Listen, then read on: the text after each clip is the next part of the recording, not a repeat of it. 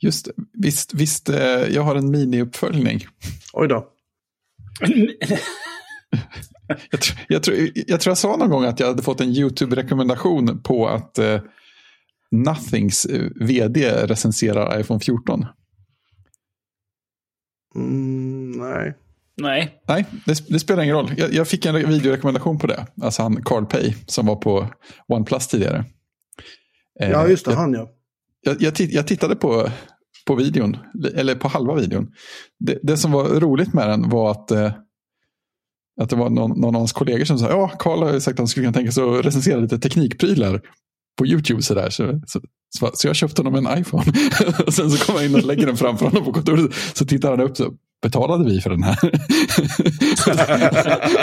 Och sen så är det ett klipp när han, den andra killen, sitter och ringer till Apple för att höra vad returvillkoren är på iPhones.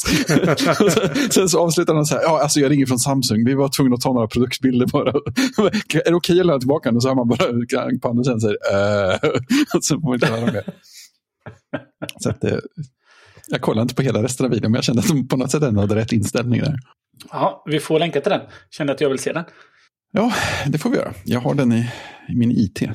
Fint. Är det någon som är, någon som är sjuk fortfarande? Har ni covid? Har ni tagit sprutor? Jag har hört att man ska ta sprutor igen. Nu igen?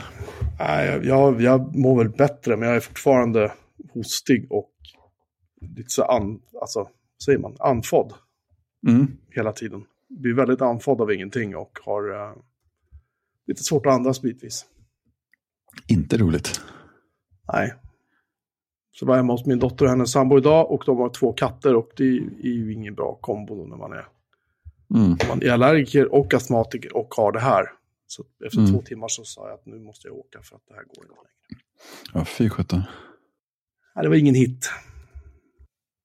Nej, men det är ju jättemånga som är sjuka överallt. Vi har klarat oss hela familjen än så länge så det, det borde ju gå över när som helst. Ja, vi var sjuka... Det var inte julveckan utan veckan innan då. Tror jag. Eller om det var ytterligare en vecka innan. Och sen blev min lillebror sjuk. Han var nog sjuk precis i julveckan där och han blev frisk, sa jag. Men jag träffade på en kollega, jag var inne på kontoret idag. Jag träffade en kollega som var sjuk då innan jul. Hon var borta ganska länge. En halv vecka tror jag. Ja men hur, hur är det? Du, du är frisk nu, du kryr, du är pigg. Hur mår du? Var det covid? Nej men det var inte covid. Men alltså, jag kände mig pigga då. Men jag tänkte, ja, men jag tänker inte jobba. Jag jobbar inte halvdagar och liksom försöker jobba. Men nu är jag sjuk och så blir jag förhoppningsvis frisk till jul då. Istället mm. för att liksom försöka jobba och vara sjuk längre. Men så blev det inte utan han satt hemma på jul själv i lägenheten. Oh, han blev inte frisk. Oh, tråkigt. oh. Det gick inte. Mm. Ja, men det är många som har dragit på det ganska länge också känns det som. Åtminstone en kollega som fortfarande har lilla emojen med termometer i munnen som ser ledsen ut bredvid sig. Sen åtminstone en vecka, vad jag minns. Nej, jag har en, en, en mamma till en av mina söners polare. Hon, hade, hon sa att hon var inne på femte veckan. Hon är så här som typ springer en mil om dagen. Och, du vet, hon hon oh. håller på och rider mycket och liksom hon, hon är, det är mycket aktivitet på den där kvinnan. Mm. Hon sa att hon, hon fortfarande liksom var helt slut av ingenting och nu kunde hon gå några kilometer liksom. Men det var väl allt ungefär. Inte roligt alls. Lite så, så man får nog passa mm. sig. Ja. Man får ha okay, tur så länge man har tur. Ja, precis. Alla rekommenderar väl påfyllats dos. Ja. De som är sextiofem år eller ska väl ha fyra nu va? Att de ska ha tagit fyra tror jag. Det finns väl folk som har fått fem till och med. Jag tog ju min fjärde förra sommaren. Liksom. Ja precis. Fem är ju precis. Fem var första, efter första september tjugohundratjugotvå. Då var det femman. Mm.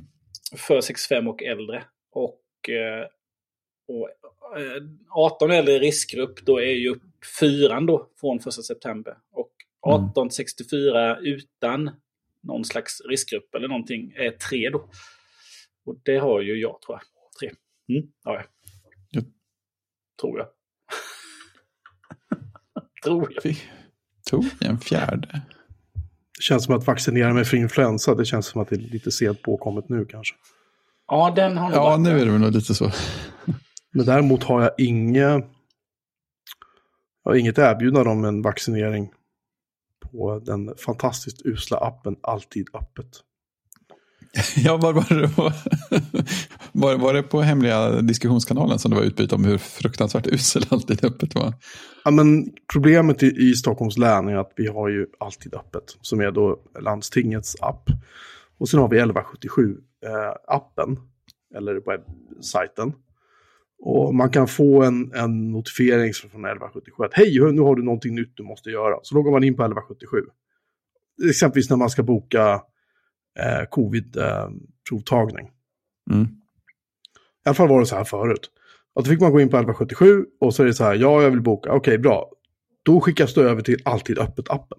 Som en helt annan app, du måste logga in igen och liksom hela mankemanget. Ja, det är bäst. Eh, Oj, ja. Ja, men det, det är så här, hur många konsultmiljoner har inte rullat för att de här jävla apparna ska kunna existera? Otroligt irriterande. Nej, det är hemskt. Från ni, folket som gav dig öppna skolplattformar, eller vanliga skolplattformar. Ja, den har man ju hört en del. en del eh, Stockholms skolplattform, ja precis. Alltihop dåligt. Många miljarder de inte har bränt. Är det en miljard någonting de brände, va? Var det inte det? Ja, det är väl något att det ligger i de trakterna. Och nu fungerar fortfarande. Det kostar på... Nej. Det är ju så deprimerande. Ja. Nej, jag kämpade med när vi hade kontakt med, skulle ha kontakt med Karolinska på grund av dottern, så då ska jag hitta kontaktuppgifter, men då jag tänkte jag, men enklast är att logga in elva sjuttiosju, elva sjuttiosju, välja rätt avdelning på Karolinska, se om man kan liksom skicka ett meddelande eller någonting då. Ja, men då hänvisar de ju till Alltid öppet-appen då. Och den finns ju bara som app. Det finns ju inte som webbtjänst. Så då måste jag ha en, en smart mobil. Och så laddar man ner den. Kommer in i den och så. Nej, men här finns ju inget sätt att kontakta. Man kan göra en egen remiss då. Uh, men det, inte, det var ju inte det som var utan... But of course. ...kontakt. Uh, men, uh, nej, men då kunde man ringa i alla fall. Så att det blev ett vanligt samtal. Och så man får en sån här uppringningstid. Uppringningstid men lite fram till det. Ja, det är ändå en bra idé. Då, då ringer de ju upp ganska nära den. Så det, det funkar bra. Men jag, det var, jag var förvånad över att, att de hade en egen app så, som de hänvisar till för alla kontaktgrejer. I här i Jönköping så är ju all kontakt över elva sjuttiosju.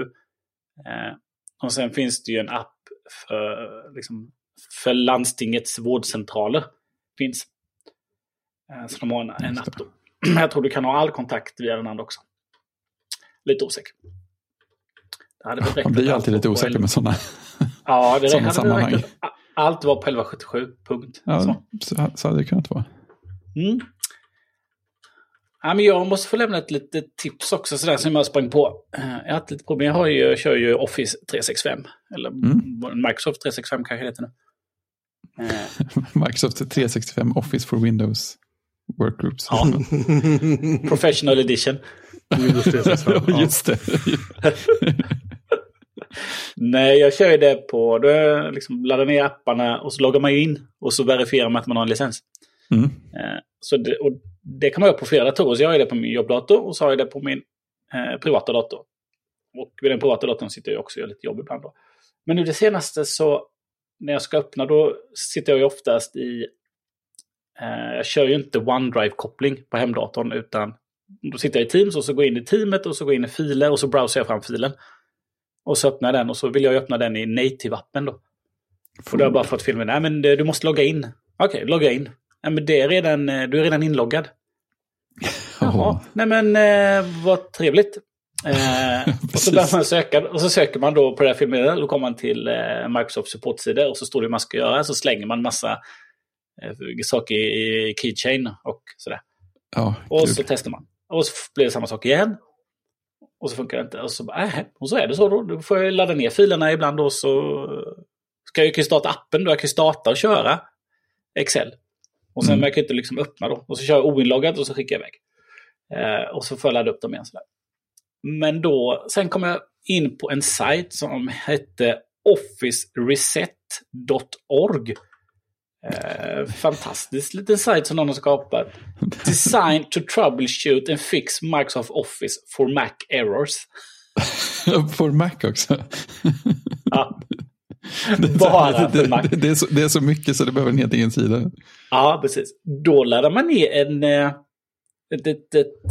litet programfix då eh, som kör egentligen eh, något terminalkommando antagligen. Eh, kör man in det så får man upp den klassiska alltså installationers eh, fönstret. Mm. Och så väljer man då, ah, men vad vill du resetta för någonting? Så då valde jag ju att eh, då finns det Reset Word, Excel, PowerPoint hela vägen då. Men då valde jag Reset License and Sign In. Mm-hmm. Och så väljer jag det och så trycker jag Continue och sen så bara, jaha, jag ska öppna ett program nu. Nej då, det är redan kört i bakgrunden. När man bara väljer Continue och liksom rullar igenom installationen då. Mm-hmm. Och sen så startade jag Excel, valde att logga in och kunde logga in helt perfekt. Mm. Så alltså, den, den gör ju någonting spännande som, ja, ja, alltså, som, inte, som man inte kan göra genom att läsa Microsoft. Det, det, det, sjuk, det är sjukt att när, jag hör, när man hör det där, liksom, jag ska fixa ditt Office, och det är ungefär som man får upp så här bannannonser för att din Mac har virus. Ja. Ja, det, känns, det känns så jävligt tjej. Nu, nu är det här en, en helt okej, okay, schysst utility liksom. Men fan, det är ju lite shady sådär, måste man ändå säga. Ja, lite så. Ja. Ja. Uh, men jag vet inte hur jag kom in på den, om jag läste om det någonstans och sprang in på den. Släpptes uh, tjugotjugo augusti. Uh, och senaste uppdateringen var i juli uh, tjugotjugotvå. Uh, och uh, mm, den hanterar från Sierra upp till Ventura. Stöd för svenska. Men hur gör den det den gör? Ja. Mm. Don't ask. eh, nej, men, alltså det finns ju... Eh, jag vet inte riktigt hur det funkar. Men jag tror den nej. kör... Eh, den kör väl någonting i... i bakgrunden. Ja, jo, bevisligen. Men det känns... ja. Att, det, att den kan göra. Jag fattar inte. Ja, nej, men den är ju eh, helt fantastiskt bra. Eh, ja. Så den har jag kört. Och sen kan man då också... Det finns till och med en sida här för Mac Admins då. Eh, så man kan köra det i commercial environments. Oj, eh, de har tänkt på ja. allt. Vem är det som ligger bakom detta underverk? Eh, ja, Paul Bowden. Alltså, alltså den gamla liraren. Den gamla liraren. Den gamla liraren. Han var ett fantastiskt litet program som faktiskt eh, räddade mig. Ja, det är ju hur bra som helst.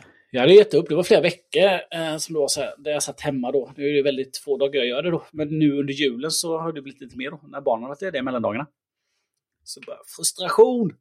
Mm. Så sprang jag på det här så bara yes. Att bara ordna sig. Ja, det är härligt när folk faktiskt har löst, löst problem.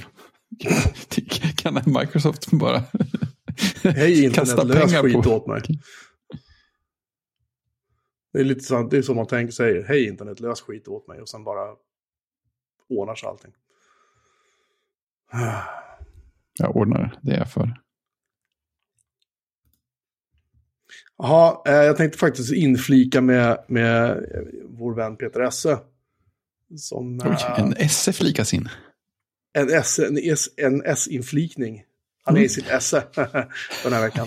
uh, kan inte låta bli. Men, men tänk då att, att du får inte flika in en esse. Nej, nej det här är ingen esse. Nej, det är utan, utan han, det här är om esse att han är i sitt esse. uh, det finns ju en YouTuber, eller en så kallad influencer, som heter Pontus Rasmusson. Det har väl inte undgått någon annan. Eller, jag hade ingen aning om vem det var förstås, men Men han, han visar sig ju vara ganska slämmig, kan man väl säga utan att överdriva. Just det. Eh, sådär, väldigt eh, tveksamt eh, innehåll, eh, lite såhär sexuellt riktat mot, mot sin målgrupp då, som är barn primärt. Mm. Och han blev då utsparkad från YouTube, han blev utsparkad från ja, i princip varenda civiliserad plattform som finns på hela planeten. Eh, När han blev utsparkad för YouTube så startade han en ny YouTube-kanal under något så här fejkat namn med något bolag i typ så här Litauen eller någonting som skulle försöka gömma sig, och då upptäckte YouTube eller Google då inom loppet av jag vet inte, typ tjugo minuter, sparkade ut honom igen. Sen drog han igång en egen webbsajt eh, där han bland annat sa att han hade samarbete med Barncancerfonden. Barncancerfonden mm. sa i helvete ingenting med den här killen att göra. och han försökte slingra sig, och han har då, visade sig, en väldigt, väldigt, väldigt massa eh, annonser för porr och gambling på sin webbsida. Och det här är då återigen då en kille som vars smågrupp är barn. Han måste vara mycket stolt över uh, sig själv. Det är allt så här, uh, hej, du, har, du, du, har, du måste skydda datorn från trojaner till... Uh, man kan hamna på ett spel då som heter likt Angelina Jolie Homemade Sex Tape tjugohundratjugotvå. Jag vill inte att mina barn ska, eller ska hamna på bannerannonser som leder till sajter där det står vill, vill veta vem som kunde vara din sexuella partner i ditt område. Och så vidare, plus en massa då internetkasinon som Bet tre sextiofem och Leo Vegas. Och han då, han då äh, säger då att nej, men alltså, jag vet ju inte vilka som företag annonser som visas. Det är ju, det, jag kan ju inte styra det. Mm, eller hur? Det är ju högstbjudande, tänker jag inte påverka på något sätt. Uh, nej, numera hänger han tydligen på egna webbplatsen, Patreon och Rumble, som är då den sistnämnda, ska då tydligen vara ett uh, favorittillhåll för den amerikanska extremhögern. Han är i jättegott sällskap. Uh, varenda gång han öppnar käften den här killen i intervju så, så blir det bara värre. Liksom. Men han, han verkar inte ge sig. Hur som helst, S E har skrivit bra och publicerat bilder uh, på de här uh, sakerna som den här jävla dåren har hållit på med. Uh, rekommenderad läsning följt av att man sen blockerar hans sajt i, så att inte barnen kommer åt det om man nu har barn. Och ja, um, tycker att det där ska inte de se. Helt enkelt. Det är en fullt rimlig åsikt, kan man säga. Vi länkar till vårt avsnittsdokument. Mina barn vet, vet typ vem det är, men de tittar inte på hans jung för de tycker att han är citat lam. Ja, bra barn. Ja, anyway. Den, det är en sån artikel som jag inte tycker att vi kan ha, skicka nog trafik till. Så att om vi då med vår gigantiska podcast kan skicka ännu mer trafik till just den här artikeln, så exakt. Är det jättebra. Ja, sen har vi... Eh, Amazon, Amazon skulle ju då göra som alla andra och sparka folk. De skulle ja, sparka tio tusen anställda, men så visar det sig att de ändrade sig. De ska sparka arton tusen anställda. Mm. Eh... Och det är runt om hela världen, och eh, det är allt ifrån eh, vanligt så här, fotfolk på golvet då, till eh, teknikpersonal, alltså tekniskt eh, lagd personal då, drift och så vidare. Ja. Eh, och det är ju jävligt sugigt. Ja, det känns ju inte som att det går så aktivt dåligt för Amazon då. Nej, jag Eller? tror väl att folk handlar mindre. Alltså att det shoppas ja. mindre. Jag hör från en bekant eh, som jobbar på en av de här stora byggmarknaderna i Sverige där man, som man kan beställa saker online hos. Eh, sa det att de lever ju väldigt mycket på att folk inte köper en, ett billigt handfat för nitton nittiofem. De lever ju på att folk köper de här lyxprylarna. Liksom. Mm. Men folk köper inga lyxprylar. Så de har börjat få sparka folk. Ja. Eh, jag var uppe och skulle... Uh, köpa en ny bil idag, hade jag tänkt. Och allt var klart, och sen så ringer han till bilförsäljaren till, till banken och säger tjena, tjena, vi ska lösa det här lånet, så ska vi göra ett nytt lån för den här bilen. Och det var egentligen inte så stor skillnad i pris, och de sa nej, vi behöver ha större kontantinsats eller att två personer skriver på låneavtalet. Ja, det ser man. Och det är inte så att jag är, är, är liksom, har någon betalningsanmärkning eller något sånt. Det är bara, det, det är stentufft överallt nu. Mm. Och jag, jag har inte sett det. Jag har inte märkt det först nu, så. Sen det är inte säkert att jag badade pengar på något sätt, men men, äh, men det, det, det, Amazon kom, det kom lite som, vad sa du? Nej, men Amazon är inte jättefattig heller, så att... Nej, men Amazon, de vill ju hela tiden se att de har bu- att buff, de vill ha buffertar mm. liksom, så att de kan hålla börskursen upp och visa en, en ett bra resultat. Ja, antar det. Det, det har ju inte riktigt. Ja. Det, det problemet har inte vi kreativa pleta liksom. Men äh, men det, det är tydligen hårda papper överallt, och äh, vi får vi se vilka fler som höjer sina priser eller som sparkar folk. Microsoft ska tydligen öka eh, priset på sina molntjänster. Vad vilka tjänster det nu är är lite oklart, men eh, med femton procent i Sverige. Mm. Och då får man inte ens med Office Reset. Nej. Vi ska köpa Office Reset-paketet. Det var något. Eh, precis. Eh, I alla fall. Mm.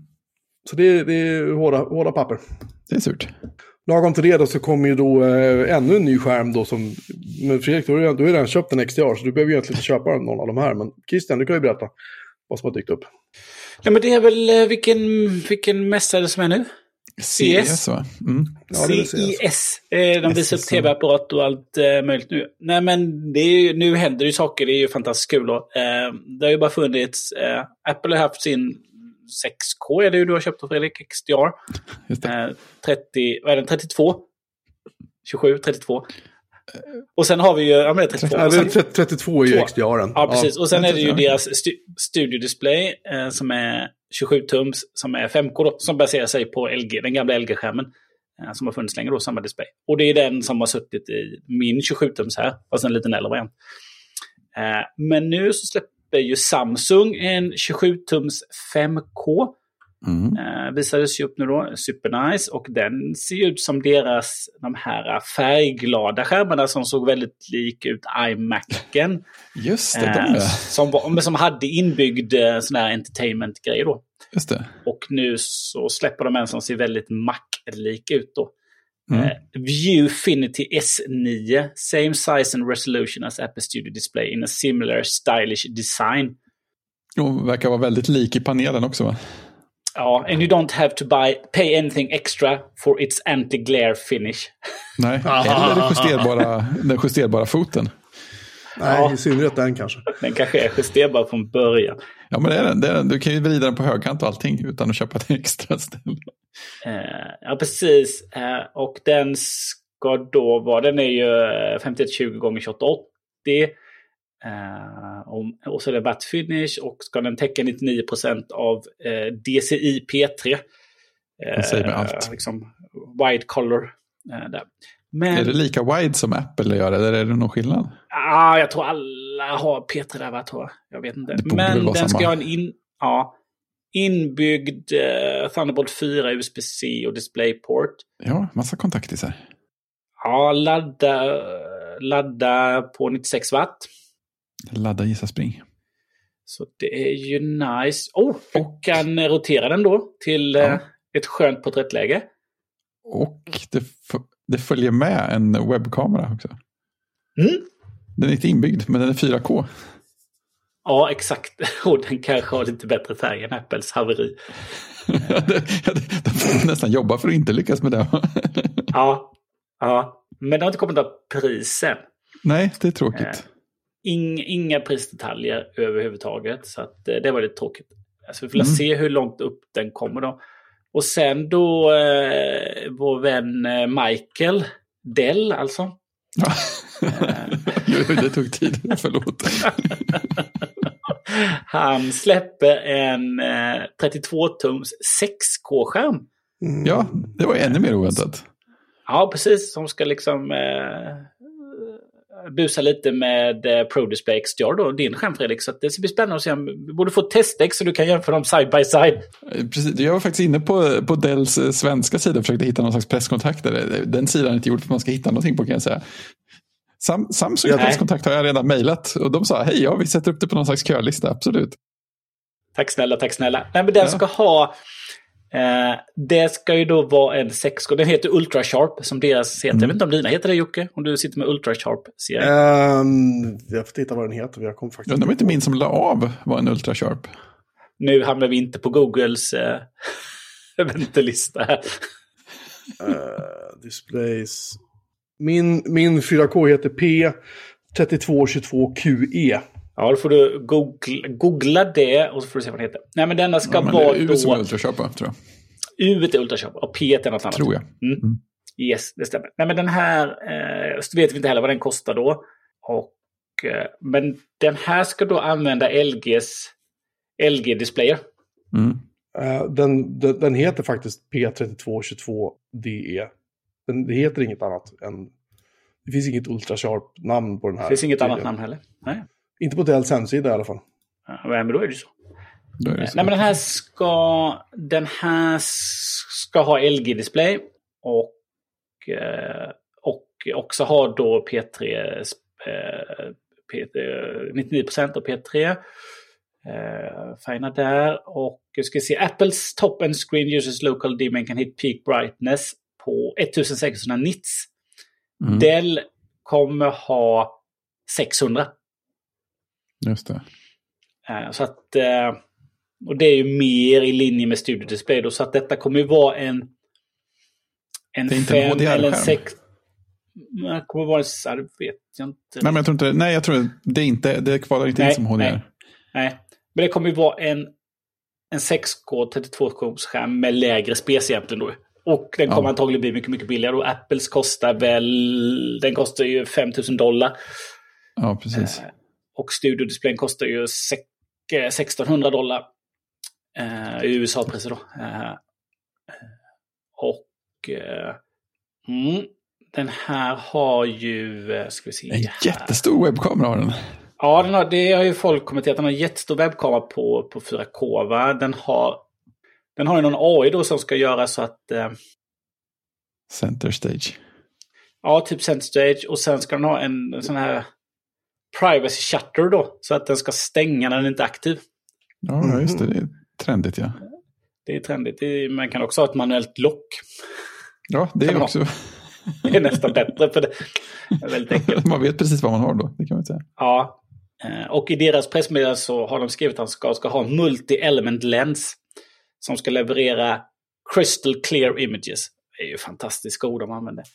Ja, men visst, det är jättefina ord. Alltså, multi-element ja. låter ju jättefancy. Man tänker att det är så här linser som roterar in framför som när man är hos optiken. Precis. Den här kommer också ha en liten docka. Så ska vi se här. Mycket docka, va? Massa ja, men på sladdar. Fronten ska du ha... På ja. front, två U S B C och en... U S B A Gen två ska du plugga in där. Oj, och på oj. baksidan så har du ju H D M I två punkt ett, U S B C fyra, U S B A, Thunderbolt fyra som kan skicka in hundrafyrtio watt. Det är väl ganska till mycket en då? Laptop. Ja, det är mycket. Och så har du en, en till som har femton watt eh, som man kan liksom skicka på lite tillbehör då. Det är ju grymt. Mm. Så att, ja, men den ser ut att ha ganska mycket spännande inbyggt. Inget pris heller på denna då. Nej, det blir spännande att se vad det är. Men jag undrar, undrar vad det är som gör att de kommer just nu? Ja, de får, får tillgång till paneler kanske. Ja, men det tog det så här lång tid innan det blev tillgång på fem K-paneler? Eller ja, det gjorde det tydligen. Ja, de fick så, delta på en sex K ja. också. Ja, men Samsung borde väl kunna tillverka, de tillverkar väl sina egna paneler, tänker jag. Ja, det är inte bra av L G. Det gör de väl. Eller? Eller de gör ju sina egna. Ja, de gör sina egna tv-paneler. Det ska inte vara något konstigt. Tänk, jo, tänker jo. jag. Ja. Jag tror att de gör det. Ja. Men sen så är väl detta den här Dellen då. Alltså är man ute efter, det här blir ju mer en... Alltså den här känns mer som att X D R-skärmen där liksom är ju ytterligare en nivå upp. Så det blir ännu tydligare ja. vilka som ska köpa den. Ja, och så precis. kommer den här hamna ett steg under. Så någonstans mellan då liksom L G's fem K, Apples fem K, Samsungs fem K, så kommer den här sex K-skärmen in då. Och sen mm. så finns det X D R-skärmen liksom som en riktig high-end-skärm då. Ja, den riktiga vansinnesskärmen. Ja, precis. Den, det är ju det är bara YouTube-folket och du, Fredrik, som... som är, glöm inte John Siron Kill som jag får be. Ja, förlåt, förlåt. Ja, förlåt. Nu är fint sällskap i alla fall. Ja. Exklusivt. Ja, men det är kul. Ja, men sen har ju också liksom, det, det finns ju riktigt billiga fyra K-skärmar att köpa. Mm. Eh, liksom två komma fem eller vad de kostar. Liksom, det blir, det det. De blir också bara billigare och billigare nu. Just det, var också svenska... Eh, Mac-indie-utvecklaren Oskar Groth som eh, på Twitter skrev hemma är där eh, Pro Display X D R:n är.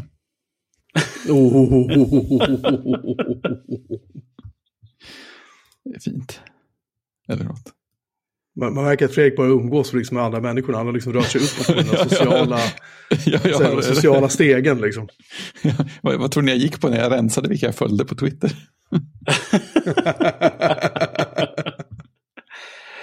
Sen har de också visat upp, eh, jag har inte sett så mycket från den här C E S-mässan, men eh, jag såg ett klipp om L G då. L G, vi brukar alltid, de visar alltid upp en, liksom en ny värsting-tv. Sån där, mm. ja. Förra året så var det den här som man kunde liksom, som man rullade ner i tv-bänken. Och som man kunde rulla upp i tv-bänken. som känns som dåligt. Nu visar de upp något, eh, någon annan jättestor, tunn sak eh, som stod på lite designade ben. Mm. Eh, men som var trådlös. Så mm, att okay. eh, du har ju antagligen då bara en strömkabel, men alla tillbehör som du kopplar in, eh, de är sen trådlös, kommer ni säga trådlös med tvn, så liksom Xbox, eh, Apple T V, eh, P S fem, Switchen, det sätter du i en box bredvid som du kan ställa någon helt annanstans, och så är det trådlöst. Ja, alltså jag kan ju jag kan ju se varför man vill ha den. Det får jag ändå erkänna. Men det, ja, vad är det, vad kör de för kommunikationsform där som är tillräckligt pålitlig och tillräckligt bra bandbredd och allt sånt där? åttahundratvå elva B kanske? Frågar man inte. Just Airport Express. Ja. Det, det kanske var så att man inte fick gå för nära för att de hade dragit kablar som ingen såg. Ja, ja, eller så här, gå, gå inte mellan här för då blir det ju kokt från insidan. Ja, jag vet inte, jag såg jag, jag, jag gick inte närmare in på den, men jag såg att jag såg den, den var snygg, den var jättestor och då som alltid jättedyr, och det är ingen som köper dem utan de är mer för att visa upp. Ja, det är som sådana hyperbilar. Som... Ja, lite så. Mm. I övrigt så har jag inte följt så mycket. Och produce, och, och produce Play-aktör ska vi tillägga så. Ja, precis, precis, ja. precis. Fast den har ju folk bevisligen köpt. Ja, men kul med skärmar, för det gör ju att eh, när min när min iMac lägger av så kanske man ska köpa en eh, en Samsung tjugosju tums fem K då istället mm. för den jag har nu då. Men vad ska du vad ska du för Mac, vad ska du för Mac då? Ja, men det får ju tiden utvisa då vid ja. köptillfället. Ja, det kommer inte vara något problem för att driva skärmen i alla fall, det vet man ju, det är ju rätt skönt. Ja, precis. Men, men då kan man ha två stycken sådana här, man kanske kan ha två stycken och så har man en på, på högkant.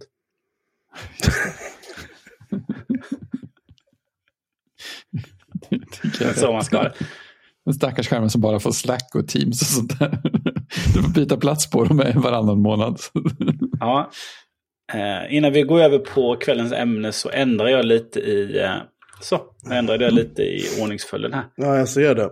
Ja. Det var, det var ju drastiskt. Jag som hade börjat värma upp här. Men i alla fall, ja, eh, mina mailserver eh, eh, våndor är nu eh, ur, de är historia.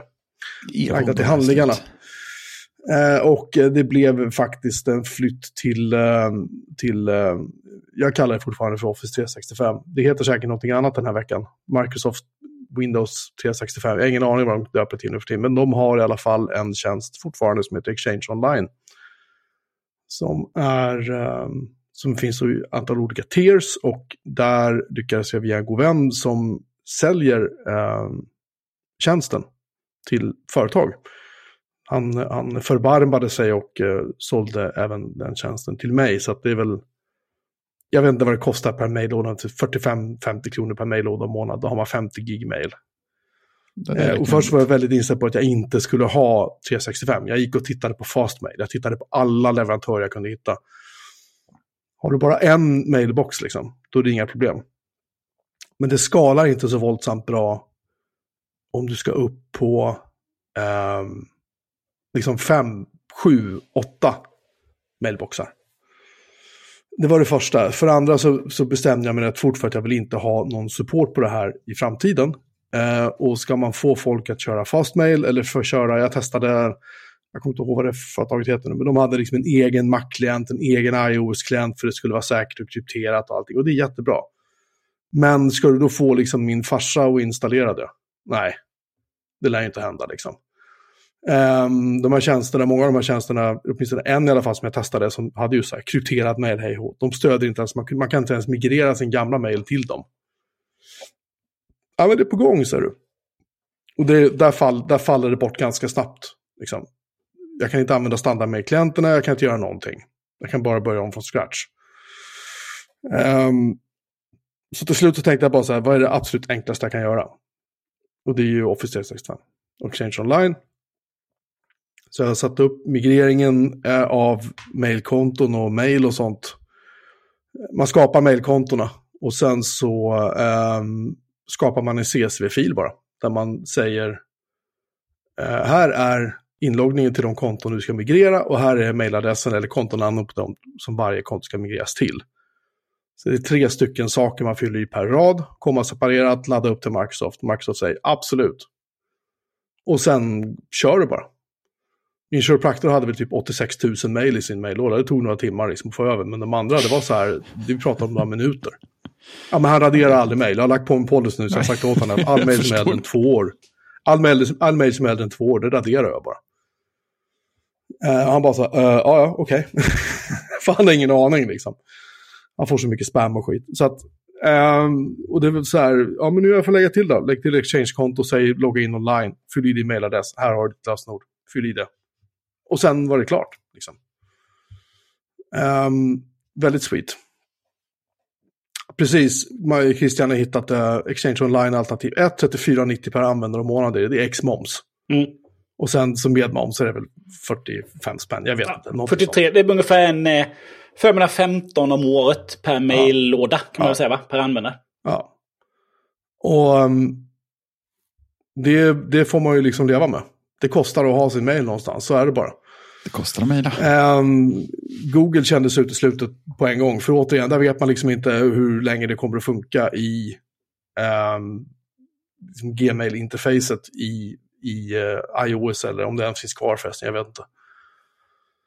Eller i din Mac eller vad du nu har någonstans. Um, alltså att det, det, kändes, det kändes som att det, det var ett misslyckande men ändå inte. Om man säger så. Um, jag, jag är rätt nöjd. Um, mm. Alla är jättenöjda med att de bara kan logga in och de har, har satt upp, migrerat, folk är inloggade, det bara rullar på liksom. Ja men det är fördelen med, alltså jag kan väl tänka mig att eh, alltså att, att, det, att den är stabil och bra, alltså Microsoft Exchange, men det är liksom får du, vad får du mer eh, alltså är det även det här eh, hela Outlook-kalendern och sådär. Och... Alltså det här, det här är ett Exchange-konto. Ja, ah, rakt, rakt upp och ner. Med, med alla tjänster, kalender, um, kontaktbok, allting. Mm. Och femtio gig mail. Jag kan säga att kiropraktorns åttio tusen plus mail tog upp kanske fem gig. Ja. Så att det ska mycket till för att liksom fylla. Det är ingen OneDrive, det är inget Office-paket, det är ingenting sånt överhuvudtaget. Det är bara mail. Kruxet är ju då att, att Exchange Online kräver att du är ett företag. Jag tror att du kan komma förbi det genom att låtsas att du är ett företag genom att fylla i det. Jag prövade aldrig det.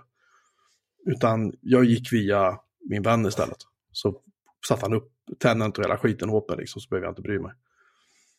Även om jag vet hur det funkar och jag har varit inne sen och ändrat en massa saker så är det så här, jag kände bara att jag... Så jävla kul är det inte att hålla på. Så att när allt det här var migrerat och klart kunde jag faktiskt inte bara stänga av min mailserver utan kunde också, jag tog en slutbackup på maildatabaserna på min gamla mailserver som jag har på min N A S och sen så raderade jag den och eh, sa upp det avtalet. Boom. Så det var väl femtonhundra till tvåtusen spänn om året, mindre. Det kostar att ha en V P S för att driva eh, så pass mycket mail. Det upptäckte jag. Mm. Slippa administrera dem också. Fint. Ja, dels, det är det också. Det ska patchas och det ska liksom, det är inte bara O S som ska patchas. Det är mailservern i sig ska patchas. Alltså, det är jävla mankemang med det där. Men eh, visst är det så att eh, Microsoft har helt dödat. För jag, jag vill minnas att eh, jag hjälpte en kompis en gång i tiden som startade upp ett bolag. Eh, ett, liksom ett litet triathlon-coachingbolag. Och så reggade han en domän och så ville han ha en mail och sådär. Och, så, och då, då fixade jag ju det hos, då fixade jag hos Microsoft. Så han hade ju Outlook. Där kunde man ju koppla en, en egen domän till det. Så det hjälpte jag honom med. Och sen så har de ju slutat med det tror jag. Men de som, de som har den kopplad finns kvar. Men du kan inte, liksom, du kan inte koppla på nya. Och så tror jag det väl är om du köper det här Microsoft trehundrasextiofem. Det kostar ju åttahundrafyrtio spänn om året för en användare. Mm. Och då får du ju mail, men då tror jag ju att du får en, en Outlook punkt com-mail. Och du kan inte koppla på någonting annat där va? Nej, Nej då måste du upp en tier, vill jag minnas. Um, Sen ska man också säga, precis som du säger där med outlook punkt com, ja, tidigare kunde man ha personliga domäner kopplat till det. Mm. Eh, det kan man inte ha längre. Det har de, det har de dödat. Så då egentligen som privatperson hos Microsoft så kan du inte ha din egen domän som du kan ha hos Apple exempelvis. Nej. Eller, och Google kan du fortfarande ha om du betalar för det. Det ska också sägas när det gäller den här processen med att sätta upp um, och flytta din domän och så, eller mailen, um, eller domänen för mailen så att säga, uh, till uh, uh, tre sextiofem eller Exchange Online, så var det, uh, när jag, jag gjorde det här för typ två år sedan åt en väninna som vi ska prata mer om om en stund. Uh, det är rätt konstigt, men uh, tro, tro, tro, tro, tro mig när jag säger att det här kom, det här, ni kommer att förstå när vi kommer in på det. Hur som helst, hon eh, hade sin mail hos bättre, mig. Bättre, fler grejer du lägger till. Hon, hon hade sin mail hos mig på min mailserver. Hon hade problem med att det studsade. Liksom. Eh, och det blir så när du kör egen mailserver att alla mail går inte igenom. För att även om du har ett I P som har bra liksom, reputation och sådär, så vissa mail studsar bara. Och hon var tvungen, hon hade behov av att kunna maila stora filer och liksom sådana prylar. Eh, så jag hjälpte henne att flytta till tre sextiofem. Och när jag satte upp det där och man skulle sätta upp alltså hela alla D N S records och så, så var det liksom, det var inte alls omöjligt, men det var lite sådär, det var lite yxigt liksom. Nu däremot så eh, säger jag bara att ah, här är min, här är min domän, melin punkt org. Nu ska, nu ska mailen från melin punkt org ska hamna här hos Microsoft. Och då säger den så här, absolut, jag ser att du har den, den ligger hos Cloudflare. Eh, vill du att vi ska ändra det åt det? Ja. Absolut, gör det. Klicka här. Bra, så kommer det upp en login-ruta. Så loggar jag in på Cloudflare. Och så godkänner jag ändringen. Och så säger den, bra, nu har jag gjort den här första ändringen. Nu har jag verifierat den. Nu ska vi in och göra nästa ändring. Godkänner du det också? Ja. Pang. Och så bara sköter den allting. Interfacet, den pratar helt flawless med, med Cloudflare. Papp, papp, papp. Det bara gick igenom liksom. Och så var det inte för ett par år sedan kan jag säga. Det är skitsnyggt hur de har gjort det här nu. Det, alltså det yxigaste i hela den här processen egentligen, tycker jag, det var... Ehm, det var att man måste skapa en jävla C S V-filen. För den C S V-filen man laddar ner från Microsoft som ett exempel, den är inte nödvändigtvis hundra korrekt. Och framförallt inte om du öppnar den i Numbers. Uh, för då, och sen försöker spara den som en C S V-fil och ladda upp den. För då, då, då skiter ju deras migreringsguide. Den bara, nej, nej, nej. Så jag fick öppna den i textedit och göra den manuellt för att få det att funka. Liksom. Uh, men annars, jag måste säga att det är... Jag är jävligt imponerad. Det har, varit, det har funkat klockrent. Det har inte varit en enda störning, inte ett enda problem. Inte någon har ringt mig och sagt mitt mail kommer inte fram. Sen har jag plötsligt börjat få mail. Alltså viktiga mail. Eh, som inte har kommit fram förut. Så här, notifieringsmail och, och sådana grejer som jag faktiskt vill ha. Liksom. Som eh, bara inte har dykt upp tidigare. Jag vill jag borde stänga, stänga min mail. Nej, men, nej, men alltså, jag vet inte vad jag ska säga. Det känns bara som att, att, att ja, det, det är pengar. Det kostar pengar varje månad att ha det här. Mm. Men i det här fallet så måste jag säga att det är ett skönt att bara kasta pengar på problemet och veta att den här skiten funkar bara. För de är så pass stor, de och Google är så pass stora nu. Mm. Så att mail till och från tre sextiofem studsar inte. Liksom. Nej, precis. Vilket jag tycker känns bra. Sen kan man ju självklart tycka att jag vill använda I M A P och S M T P och så här. Och det är så här, ja, jo, du kan göra det, men det är ju inte, alltså Microsoft, framförallt när det gäller S M T P authentication och sånt, det är som, ja, det är avstängt per default. De vill tvinga på tvåfaktorautentikering på alla konton. Det går att slå av. Det går att ändra det så att man slår på så att det blir sms-koder istället, sådana grejer. Liksom. Så kan du slå av det helt. Det är så här grejer som fortfarande är lite halvyxiga. Och det är admin-gränssnittet i, i hela Exchange Online. Det är fortfarande superrörigt. För du byter namn och hittar du en guide så kan du, ändå en guide du skriver för två månader sedan, så kan du ge dig fan på att den stämmer inte med verkligheten idag. För de har bytt namn på allting och flyttat runt saker och ting. Och ja, men jag ska in och ändra den här policyn för den här användaren. Ska jag in i Exchange Admin då? Nej, du ska in i Azure Admin. Vad fan ska in i Azure Admin att göra? Jag har ju inget A D. Jo, det har ju faktiskt, för du har en Exchange. Och så måste du hålla på med det där. Liksom. Och, man, och till slut så går jag bara till min vän då och säger så här, fan jag är där. Han bara, pappa, pappa, okej, här, det är klart. Han vet ju exakt vad allting är någonstans. Men för mig som inte rör skiten så är det så här, ja, jag, jag går vilse liksom. Det är baksidan med det. Men om man inte vill göra några mer avancerade saker med det, utan bara sätta upp skiten och köra det, så är det liksom, nej, jag är jävligt nöjd. Det måste jag säga. Detta om detta. Uh, jag har fått två P C-datorer. Vilken lycka. Det sista, det sista jag lyckats göra mig av liksom allt som jag inte vill ha. Så fick du det. Um, det är min, min dotters sambo, hans, det här är hans två speldatorer. Det sitter nog Intel Core i sju eller någonting i dem och trettiotvå gig ram och hej och hå, skitfina chassin. Och mina söner förstås blev ju helt så här.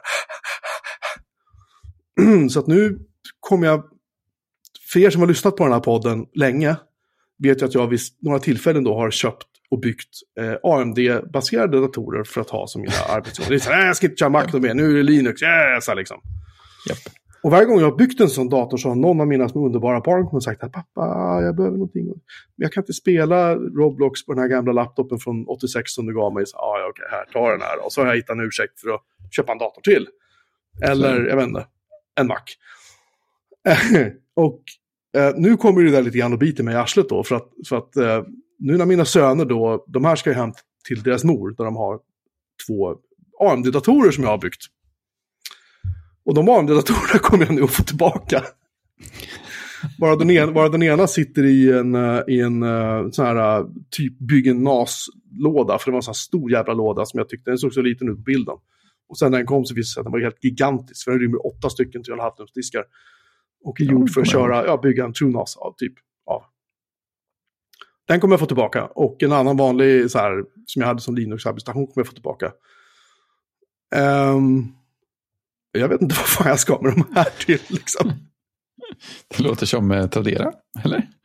Nej, det här är inget, alltså, de är, de är ju några år nu. Alltså, dels det, men sen så... Nej, ja, jag får se vad jag gör. Jag, kanske, jag tänkte kanske behålla en och göra någon Proxmox någonting. Jag vet inte. Jag har ingen aning vad jag ska göra med dem. Jag vill inte, de drar ju ström liksom, så jag vill inte ha dem på hela tiden. Kanske ska någon som någon sorts speldator eller något, jag vet inte. För en motionscykel att driva dem med. Ja, eller hur? Ja, så att det, det, det här fortsätter att förfölja mig. Till, till min grav, misstänker jag. Du förföljde av I T-produkter. Kasta datorer på mig liksom, för det vore ju dumt att säga. Ja, lägg av, jag försöker sova här. Ja, eller hur? Ja, det var det fräckaste. Oförskämt, säger jag. Oförskämt. Ja, eller hur? Ja, hade någon hört av till mig så hade jag skickat tillbaka adressen till Sortegården. Skickat in en störningsanmälan eller någonting. Olaga hot. Ja, men precis. Det som att lägga ett hästhuvud utanför dörren. Ja. Det här vill jag inte ha. Jaha, jag eh, har ju börjat leka mer med min eh, MacBook Air. M ett. Det är fina grejer. Den är ju väldigt trevlig. En av tjugohundratjugotvå års bästa produkter. Det var väl så. Bästa köp. tjugohundratjugoett års, tjugohundratjugoett års också för den delen. Mm. Um, den, dock har jag hittat en punkt där det känns att den här maskinen har uh, färre grafikkärnor än Mac Mini. Mm. Och uh, där jag tror att, jag har inte kört Geekbench eller någonting och testat om det är så. Men jag tror att det kanske är så att processorn i MacBook Air är lite så här nedklockad jämfört med den i Mac Mini där det då sitter en fläkt. Och det är när jag kör mitt favoritspel Railroads, som ju alla vet. Det är, det är ju det perfekta ja. sättet att benchmarka en M ett på, jag har upptäckt. För att mm. på Mac Mini så går ju den som smör i en stekpanna.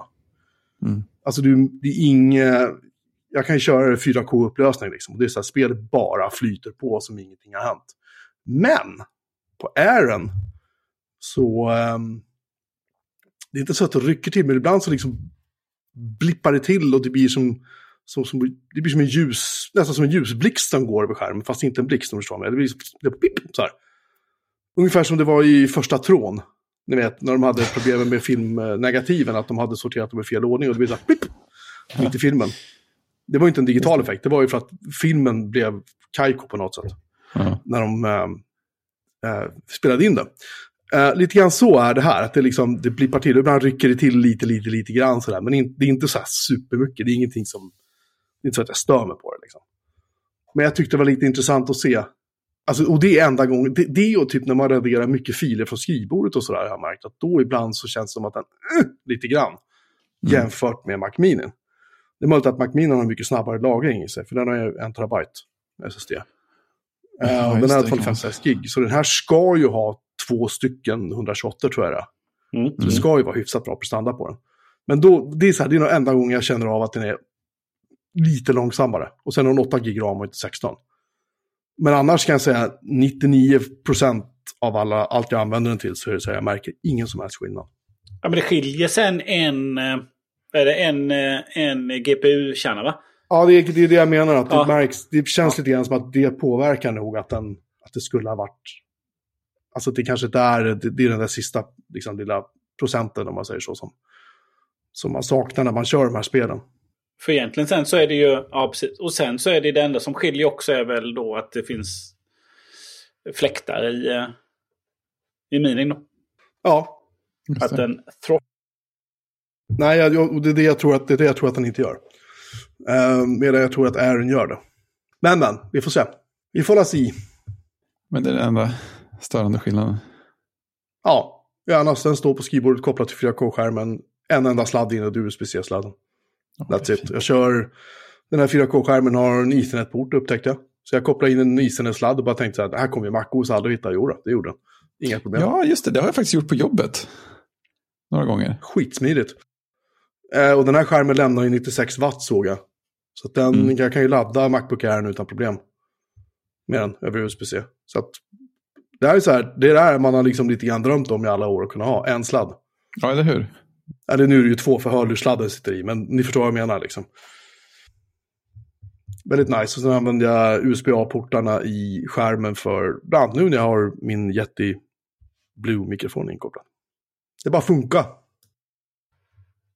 Ja, men det är ju fint med, det är fint med en sladd. Eh, då ska vi se, sociala media. Oj, det här är, det här är tungt. Take it ja, away. Ja, men det är ju ett ämne, det har vi ju faktiskt puttat på i flera veckor. Eh, eh, och eh, och det, det har faktiskt växt lite. Men det jag, eh, jag läste ju en bloggpost av Jason Snell eh, som då testade med, han liksom testade eh, Mastodon. Liksom, det var ju till, det är tillbaka några veckor då. Eh, från precis, Elon Musk. Forntiden. Ja, precis, forntiden. Elon Musk-köpet där, och det började röra på sig lite och det började prata om Mastodon då.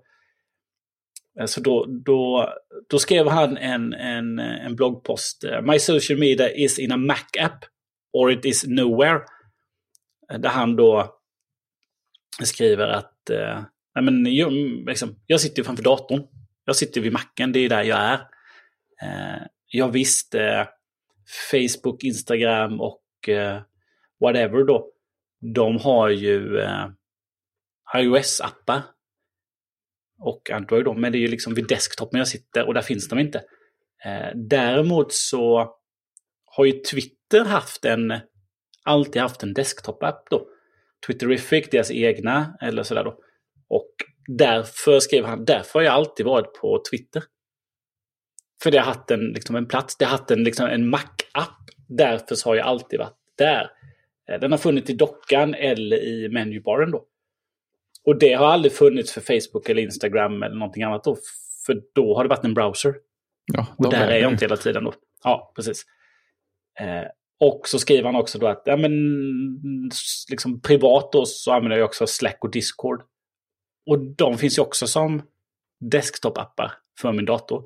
Därför är jag där, därför finns jag där då. Det är spännande. Nu är ju inte Jason Snell eh, liksom TikTok-generationen heller då. Inte exakt. Så att, så att han, han är ju desktop-generationen. Yep. Må jag tänka då. Eh, så det var då jag la in det här och tänkte, oh, det här är ju spännande att prata lite om hur vi sitter och hur vi kör och sådär. Eh, sen så är det en annan som jag följer, eh, Matt Birchler. Birchler, Matt i alla fall, han har en... Eh, Birkenstock. Birkenstock, ja, vi kan gärna Matt Birkenstock. Han, ja, han ser ut som att han har Birkenstock på sig. Han har en YouTube-kanal som heter Better Computer. Och tittar ni på honom där, ja, han skulle kunna ha Birkenstock på sig. Eh, han är ju då helt tvärtom då. Att, eh, ja, jag använder ju mycket native-appar. Eh, men eh, också som man skriver då, nej men jag kan göra hundra procent av mitt... Eh, mitt liksom dagliga arbete då. Det han får lön för eh, i browsern. Mm. Eh, men han skulle bara kunna göra sjuttio procent av det i, i native apps då. Så för honom är det, alltså, för honom är det, Ja, för honom är det tvärtom. Alltså webben har tagit över då med Notion och eh, alla de här programmen som har kommit då. Så han är ju ännu mer i webben då. Och, och han tycker att det är bra också? Jag tror han tycker det är bra. Han mm. har ju helt konverterat till Arc då som webbläsare. Och eh, promoter, liksom, har ju gått all in på den. Eh, mm. Och kör mycket Notion. Sen kör han ju Things, är en av hans eh, mest använda app också. Då. Den är ju den är desktop. Eh. Men, liksom, men han är liksom, är mer och mer webb. Har han, han kommenterade nämligen på Jason Snells artikel och genom en egen bloggpost. Som det var förr då, när man svarade på någons bloggpost ja, med en ja. egen bloggpost. Oj, oj. Ja, det är fint. Exotiskt. Så det är ju ett, det är ett ämne att diskutera och eh, där har jag ju varit fram och tillbaka. Mm. Eh, jag har ju i, i olika vändor slängt eller tagit bort eh, sociala medieapparna från min telefon då för att liksom mm. minska. Ja, men jag vill inte sitta så mycket framför dem för att man sitter där och scrollar eh, och jag ska vara mindre och sådär då. Eh, så det sista jag gjorde nu var egentligen att nu har jag alla på igen, men de ligger på sida två. Mm. Och sen kan man också, innan hade jag ju eh, på min iOS hade jag ju Siri-rekommendationer. Sen jag bytte appar hela tiden. Eh, ja. Nu har jag inte det. Nu har jag liksom stockapparna på första sidan och så har jag eh, resten av skiten på andra sidan och så har jag alla sociala i min egen mapp då. Ja. Eh, så att det är en lite större tröskel och gå in där. Men eh, jag är ju på sociala medier både på mobilen och eh, på datorn. Jag har ju Twitter i en eh, i en sån här applikation som gör en app av en webbsida. Ja, det kör den varianten. Ja. Ja. ja. Så då startar jag ju Twitter så och så har jag den som en liten så, så tittar jag igenom det och så stänger jag ner den då. Mm. Eh, och jag går ju och tittar Facebook där också. Eh, Instagram tittar jag inte där. Så gör jag inte så mycket på Instagram utan det är mest när jag postar någonting själv. Jag är inte så mycket inne där och tittar på annat som att det är så mycket det är så mycket reklam bara. Ja, men när jag sitter ja men när jag sitter vid datorn så vill jag ju liksom jag tar ju inte upp telefonen för att scrolla Twitter utan då gör jag det på då gör jag det på desktopen. Mm. Helt klart. Sen så kanske man alltså Twitter är inte värt så mycket för mig att jag skulle köpa en app. Egentligen som Tweetbot då. Nej. Så mycket är det inte värt att sitta där. För så mycket tid spenderar jag inte där som vissa andra gör som kanske liksom lägger ut mycket, skriver mycket, har mycket diskussioner där. Det gör ju inte jag. Nej men precis.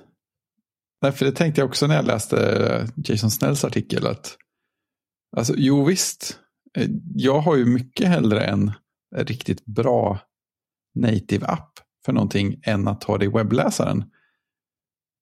Men Jag, jag vill ju inte använda sociala medier så mycket att de ska motivera en app. Och har de en app så ska den helst inte vara igång hela tiden. För då kommer jag ju titta på den jätteofta. Eh, och det har ju gjort att jag hade ju Tweetbot länge. Eh, men jag försökte ju inte ha den igång på Macen. Och nu kör jag ju bara Mastodon och det tittar jag ju i, i webbläsaren. Och jag skulle jättegärna ha en app. Men jag vet inte där heller. Jag skulle antagligen ha den igång mer också för Mastodon är fortfarande mycket trevligare eller än så länge mycket trevligare eller hur man ska säga. Så jag skulle säkert ha den igång med en massa flikar eller sektioner eller något annat häftigt. Men det stör mig ju inte att ha det i webbläsaren för då, då kan jag stänga fliken när jag kollat igenom för stunden och få i alla fall ha, behålla den där lilla tröskeln för mig själv att nästa gång jag ska kolla så måste jag i alla fall reflexöppna fliken igen istället för att bara ha det framme redan nu. En sak jag inte förstår med um, den här kritiken ibland, som, inte från dig då, men från mm. typ sådana som Mark Arment mm. som klagar stenhårt på Mastodons webbinterface. Mm. För mig är det lite som att folk kritiserar Mastodons webbinterface därför att det ser inte ut som Twitters. Ja, men jag så menar, är det väl. Jag har använt Mastodon några år och det har vi gjort allihopa.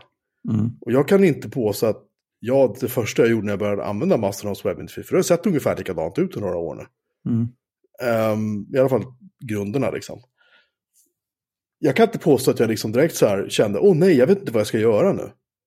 Nej, det, handlar mer om så här, det handlar mer om att inte bara titta på den ytan som är precis runt där du matar in text och klickar på publish eller tot eller vad det nu heter den här veckan.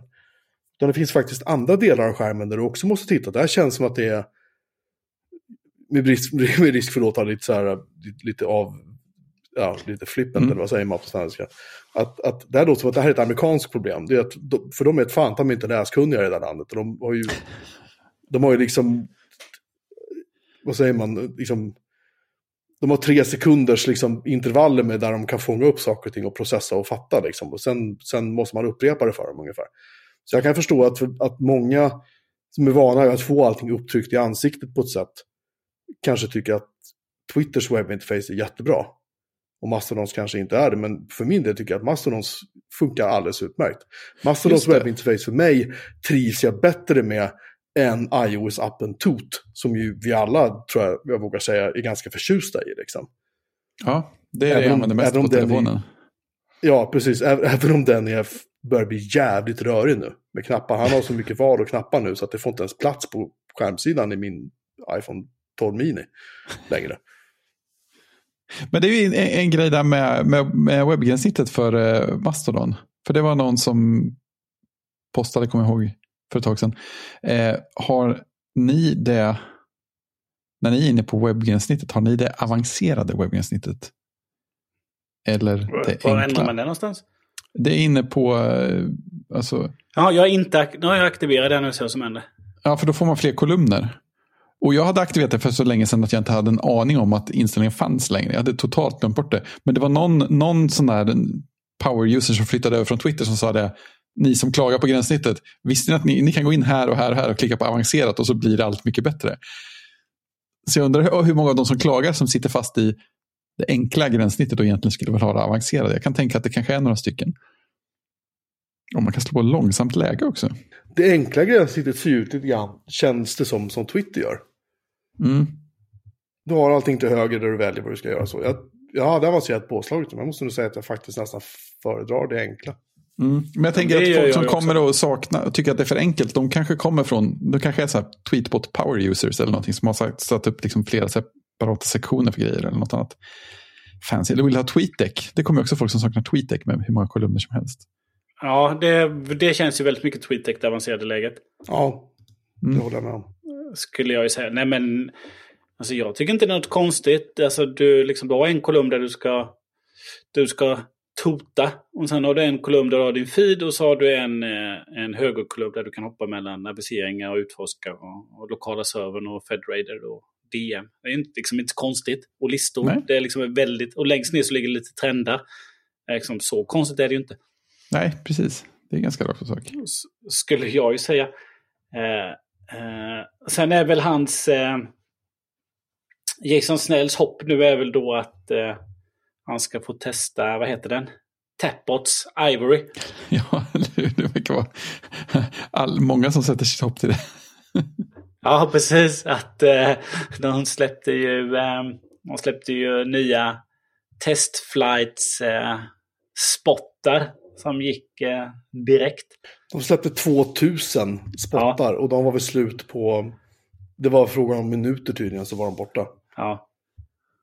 Så ska man av, döma av det så är det som att folk som är beredda att köra en alfamjukvara för ett, ett socialt nätverk i brist på bättre uttryck som ju typ egentligen ingen använder, eh, ja, återigen väldigt enkelt uttryckt, trots att det börjar närma sig nio miljoner användare nu, så är, är, är Ivory ser ut att bli jävligt populärt. Mm. De måste ha, jag menar, många tusen beta-testare eller alfa-testare, vad vi ska kalla för, de kör nu i testflight, men det är ett gäng. Ja, visst. Um, jag har inte sett något sånt här tryck sen, um, vad hette den? Inte Tweetbot, utan den andra, när de började komma till, de skulle släppa en ny version, då släppte de en uh, beta via testflight, va? Vad hette den andra? Den där som vi var glada över att den kom tillbaka, Fredrik. Ja, Twitterific. Twitterific, ja. När den en började dyka upp t-shirt. Igen. Ja, och då, då började vi ju...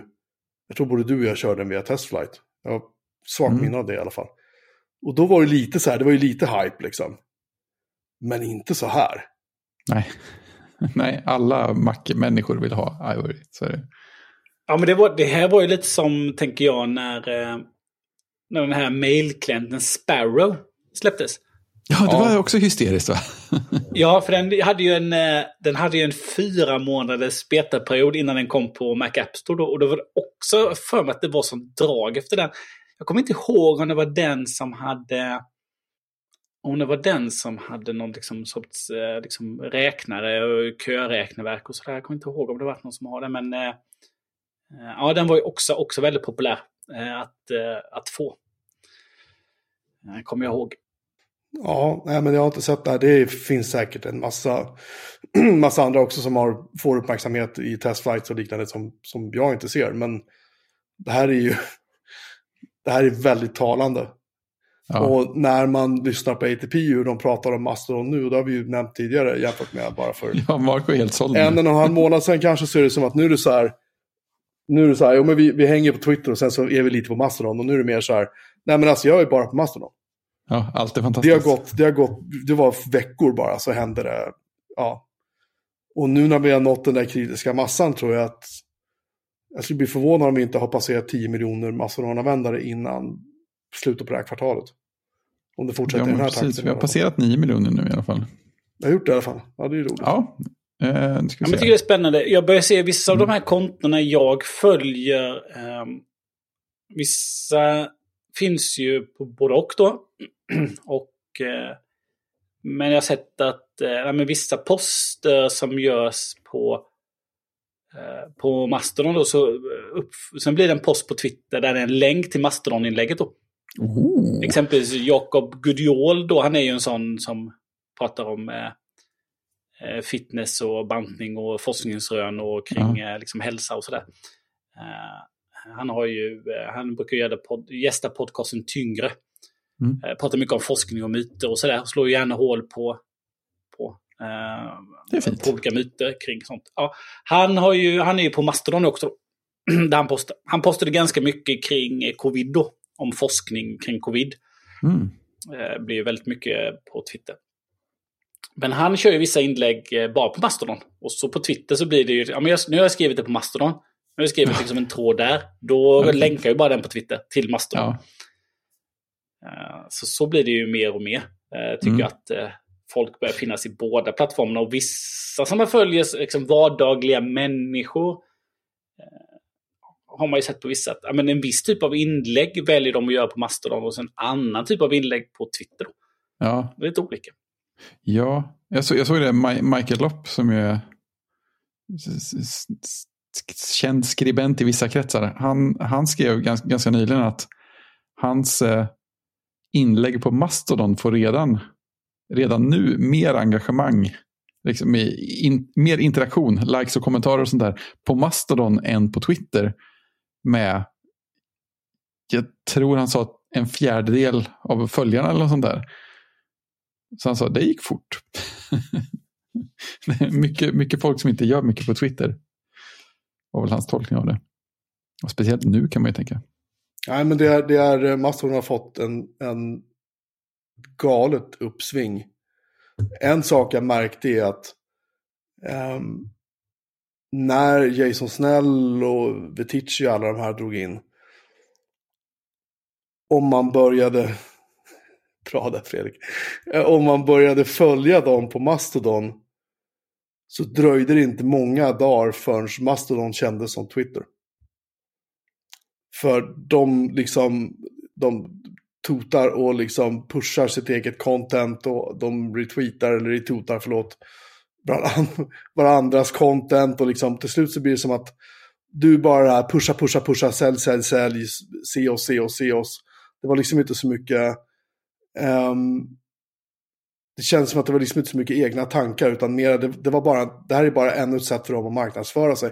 Så jag har faktiskt slutat följa flera av dem. För jag kände att nej, det här Det här är inte vad jag vill ha. Det här är en anledning till också att jag, att jag liksom tröttnade på Twitter ganska mycket. Uh, för jag kände inte att det var kul. Ja, det kan lätt bli bara massa folk som marknadsför saker de har gjort någon annanstans. Ja, ja men man, man, man ser liksom en person pusha någonting och sen kommer fem andra och pushar samma sak och de hamnar ungefär ganska nära varandra i tidslinjen. Då blir det så här, men jag har sett det här nu. Mm. Och då går jag in och bara, då bara hoppar jag, då slutar jag följa. För jag känner bara att jag pallar inte liksom. Ja, för nu det, det blir för mycket. sådär. En annan sak eh, som jag också då, som det här liksom växte till den här lilla punkten då, som jag la i ämneslistan, det var ju i och med eh, våran, våran, eh, våran eh, favorit med det, jag tycker det underbara eh, aliaset Reckless, eh, Nilay på Just The det. Verge. De släppte, ja, precis, de släppte ju en ny sajt i, eh, när var det, september. Mm. Ja, just det. Mm. Ja, helt ny, som var liksom Uh, welcome to the new Verge, revol- revolutionizing the media with blog post. Det är också sådär liksom, ja, men tillbaka till bloggen då. Uh, ja, de var, de var ett steg före landa där. En ja, steg. Precis. Så här i efterhand. Uh, ja, precis. Så den kom ju uh, i september, släppte de i sin nya sajt då, som liksom helt, helt ny då.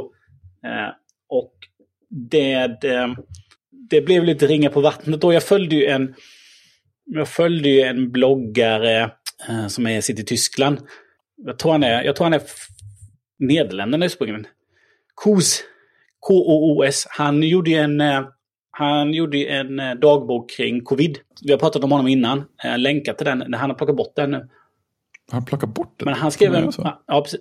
Ja, så han har gjort. Den verkar vara helt borta. Jag vet inte om den finns kvar. Okej. Eh, Det är ja, precis. Hans sida var jag inne och läste det många gånger. Ja, precis. Han skrev ju... Eh, han, men sen plockade han bort den. Så jag, jag vet inte om den finns kvar. Den, det finns inga spår av den på nätet. Jag vet inte om U R L-en är kvar. Man hade på dem. Men han skrev en bloggpost i... Eh, sen då trettonde oktober skrev han blogging och posting on social media. What's better? Ja. Eh, och, och det var ju en... Eh, han skrev en liten reflektion om det. Eh, och lite trodde att nej men, att skriva en bloggpost hjälper mig att liksom tänka lite längre än de här ytliga hundratrettio eller tvåhundrafyrtio tecknena då. Mm. Och just denna var ju då att eh, eh, hans tankar kring detta har ju kommit av att eh, lite då det här The Verge och det här då. Så han har skrivit en eh, eh, En, en, en, en, en liten post av det. Sen följde han upp den eh, den tionde november med en post som heter The Future of Blogging då. Så att liksom, ja, men jag tycker blogg är bättre än sociala medier. Det är här jag vill skriva, jag vill ha min egen plattform. Lite där tar han upp liksom att, ja men också link, eh, det hade man ju för, link pages. Alla hade ju sin blogg-roll, alla som körde WordPress. eh, lite att det är tillbaka också lite då. Så han filosoferar lite kring det och eh, han plockar fram lite statistik också då att eh, tjugo tjugotvå då så kom fjorton procent av, eh, av hans besökare via sökmotorer. Och det brukade vara fyrtio till femtio procent. Mm. Så det har ju verkligen, verkligen ändrats då. Att eh, kommer mycket, mycket mindre från, eh, från S E O då. Ja, verkligen. Det är ju en vansinnig skillnad. Ja, precis. Så det har blivit liksom, det är antagligen mindre intressant också, men sen så kan jag tänka mig att man börjar följa, liksom hittar man sina favoritbloggar och man följer dem så, så får man ju också där mer interaktion och mer, mer dialog då. Ja, bättre läsupplevelse. Ja. Jag fick, jag fick ett ryck och började följa Cable Sasser på Panic igen. Ja, han har gjort comeback ju. Ja, precis. Och, för jag hade följt honom någon gång från tiden och sen hände ingenting för han skrev bara på Twitter. Och sen ett av hans senaste inlägg så skrev han det här skulle varit en, en, en, en tråd på Twitter för några veckor sedan. Stå ut med mig medan jag kommer på hur man bloggar igen. Och den texten hade ju varit asjobbig att läsa på Twitter. Jag är så glad att det var, det var liksom en text med bilder till. Det är klockrent att göra på en sida som man scrollar igenom, hörni. Det är helt fantastiskt. Vilken, vilken framtidsvision. Och jag hade aldrig, jag hade aldrig brytt mig. Jag hade, inte, jag hade inte följt honom på Twitter för att få en sån tråd. Liksom, på något sätt inklistrat bland alla annan krafts. Men det är perfekt men som en sida på en blogg. Det jag tycker är så fascinerande att det finns ett motsatsförhållande mellan bloggar och, och sociala medier som, som Twitter och Mastodon och sådär. Ja, men, men inte lika mycket med de, Mastodon. De, de är till för olika saker. Ja, men de är till för olika saker. Ja, ja men det ja. De har alltid varit det. Men mm. bara säga så här som Cable Sasser bara att nej, nej, men alltså nu är jag bara på Twitter.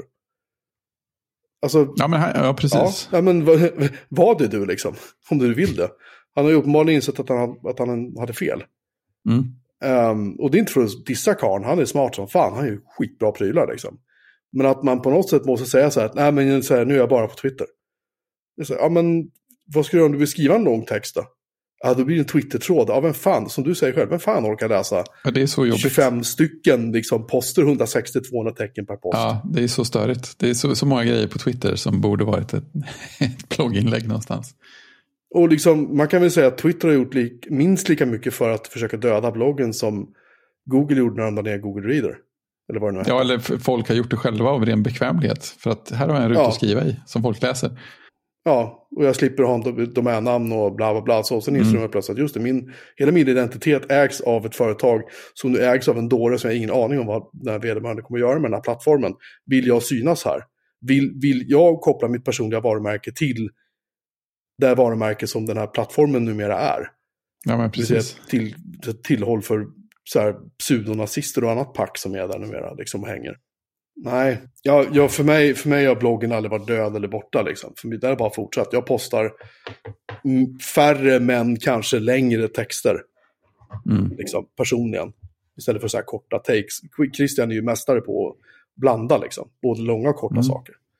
Det tycker, jag, det tycker jag är det absolut snyggaste med din, med din blogg. Förutom att det också är läsverk. Christian, det är just att det är liksom blandat. Men i mitt fall, jag kan inte posta de här korta grejerna. För det blir bara så här... Jag, jag, måste, jag skriver långt när jag skriver liksom. Jo, men alla är olika. Men, men just det där, det som, det som fanns förr då, det, då, då fanns ju bara bloggen. Och då, liksom, då följde man ju bloggar. Och eh, jag var ju med i någonting då som hette bloggstafetten. Oh.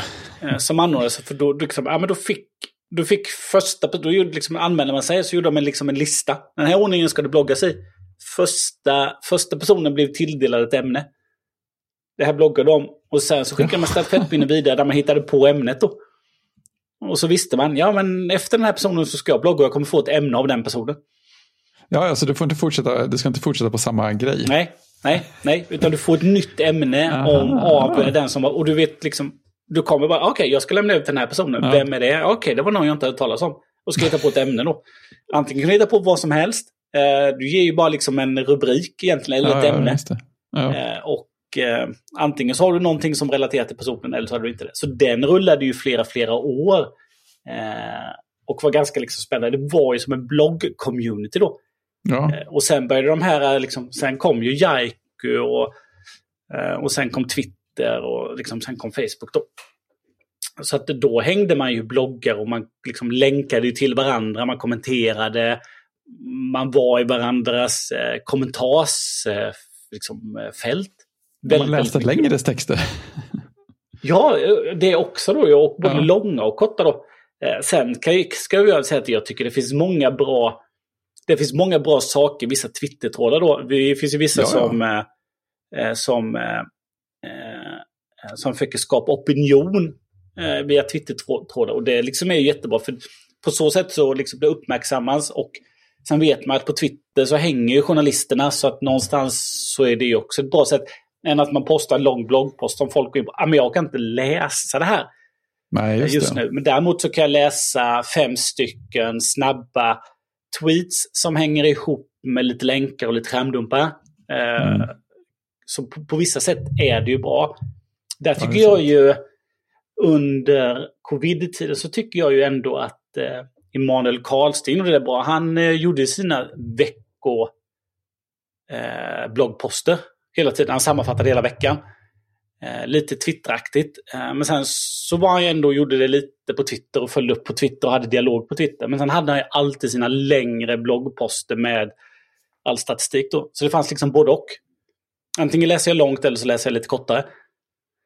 Så det tycker jag var, det var väldigt bra. Men vissa gör väldigt bra liksom, Twitter-trådar tycker jag. Eh, Och som, som, som är väldigt smidiga då. Man får liksom en snabb bild. Det är några klipp, det är lite bilder. Eh, så kan man vilka vara. Men det är ju helt, eh, det är helt klart tydligt att fler återvänder till sina bloggar. Mm. Och kommer tillbaka dit. Vissa har ju bara fortsatt som du Jocke. Jag har ju min, jag bloggar ju väldigt sällan nu. Men jag ska säga, och Fredrik du är ju, eh, har ju också liksom bara rullat på hela tiden. Då. Men det är många ja. som kommer tillbaka till den. Helt enkelt att äh, men, mm. äh, äh, men den finns och den finns kvar. jämfört då kanske med eh, liksom Daring Fireball och de här som lever på det. De har ju bara rullat färd, de har ju sin publik, de bara fortsätter ju, det är deras jobb. Så det är inte så konstigt, det är deras plattform, det är som deras nättidning. Ja, visst. Men vi, men vi som vi som bloggade privat för skojs skull, vi slutade ju många, många bloggare som försvann. Liksom, de försvann till sociala medier, gjorde annat och sen så försvann deras blogg också då. Mm. Eh, vissa har behållit dem, vissa har kommit tillbaka till dem, men det är jättemånga som bara är borta. De försvann till andra plattformar och sen försvann de överhuvudtaget. Japp, det var helt annanstans. Ja, och vissa, vissa postar säkert, men vi sitter och postar på Facebook och är kvar där och kanske gör det, och vissa postar på Twitter och andra men postar på Instagram. Det finns ju många som klämmer in liksom, liksom något som skulle vara tre tweets, det får de ju in i ett Instagram-inlägg.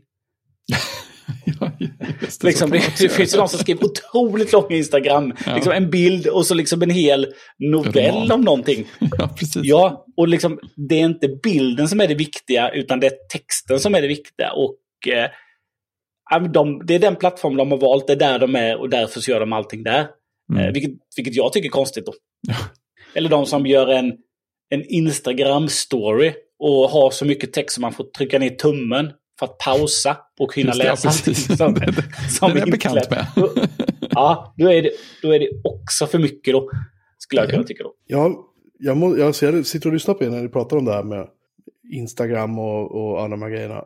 Um, om någon skickar mig en länk till Facebook nu, även om jag nog skulle kunna läsa eller och se det som visas där, även om ibland så får man ju inte det om man inte har ett konto, så klickar jag väldigt sällan, om ens alls, på de länkarna. Samma sak om det är någon grej som är på Instagram. Om, om någon gör det så brukar jag säga så här, kan du ta en skärmdump och lägga in i här? För jag kan inte läsa, liksom. Jag kan inte se vad det där är. Um, men för mig är det... Alltså Instagram, Facebook, Twitter, alla de här plattformarna, för mig är de stendöda som publiceringsmedium. Alltså sätt att nå ut.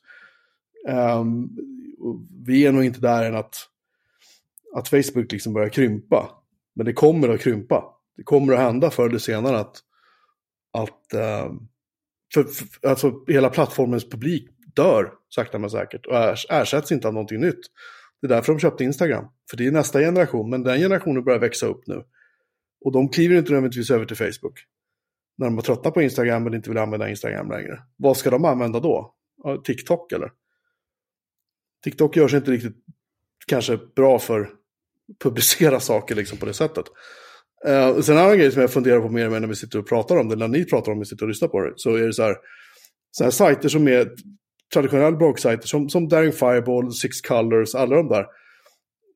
Jag läser dem i princip ingen av dem. Jag läser Daring Fireball fortfarande för jag tycker han är läsvärd, men alla, nästan alla de här sajterna som jag har följt och haft i mina R S S-läsare och liksom under alla år så där hängt med på. Jag vinner häromdagen i, i, i uh, min R S S-läsare och liksom bara började ta bort massor. För jag läser ingen av dem längre. För att många av dem publicerar samma nyheter. Samma mm. saker.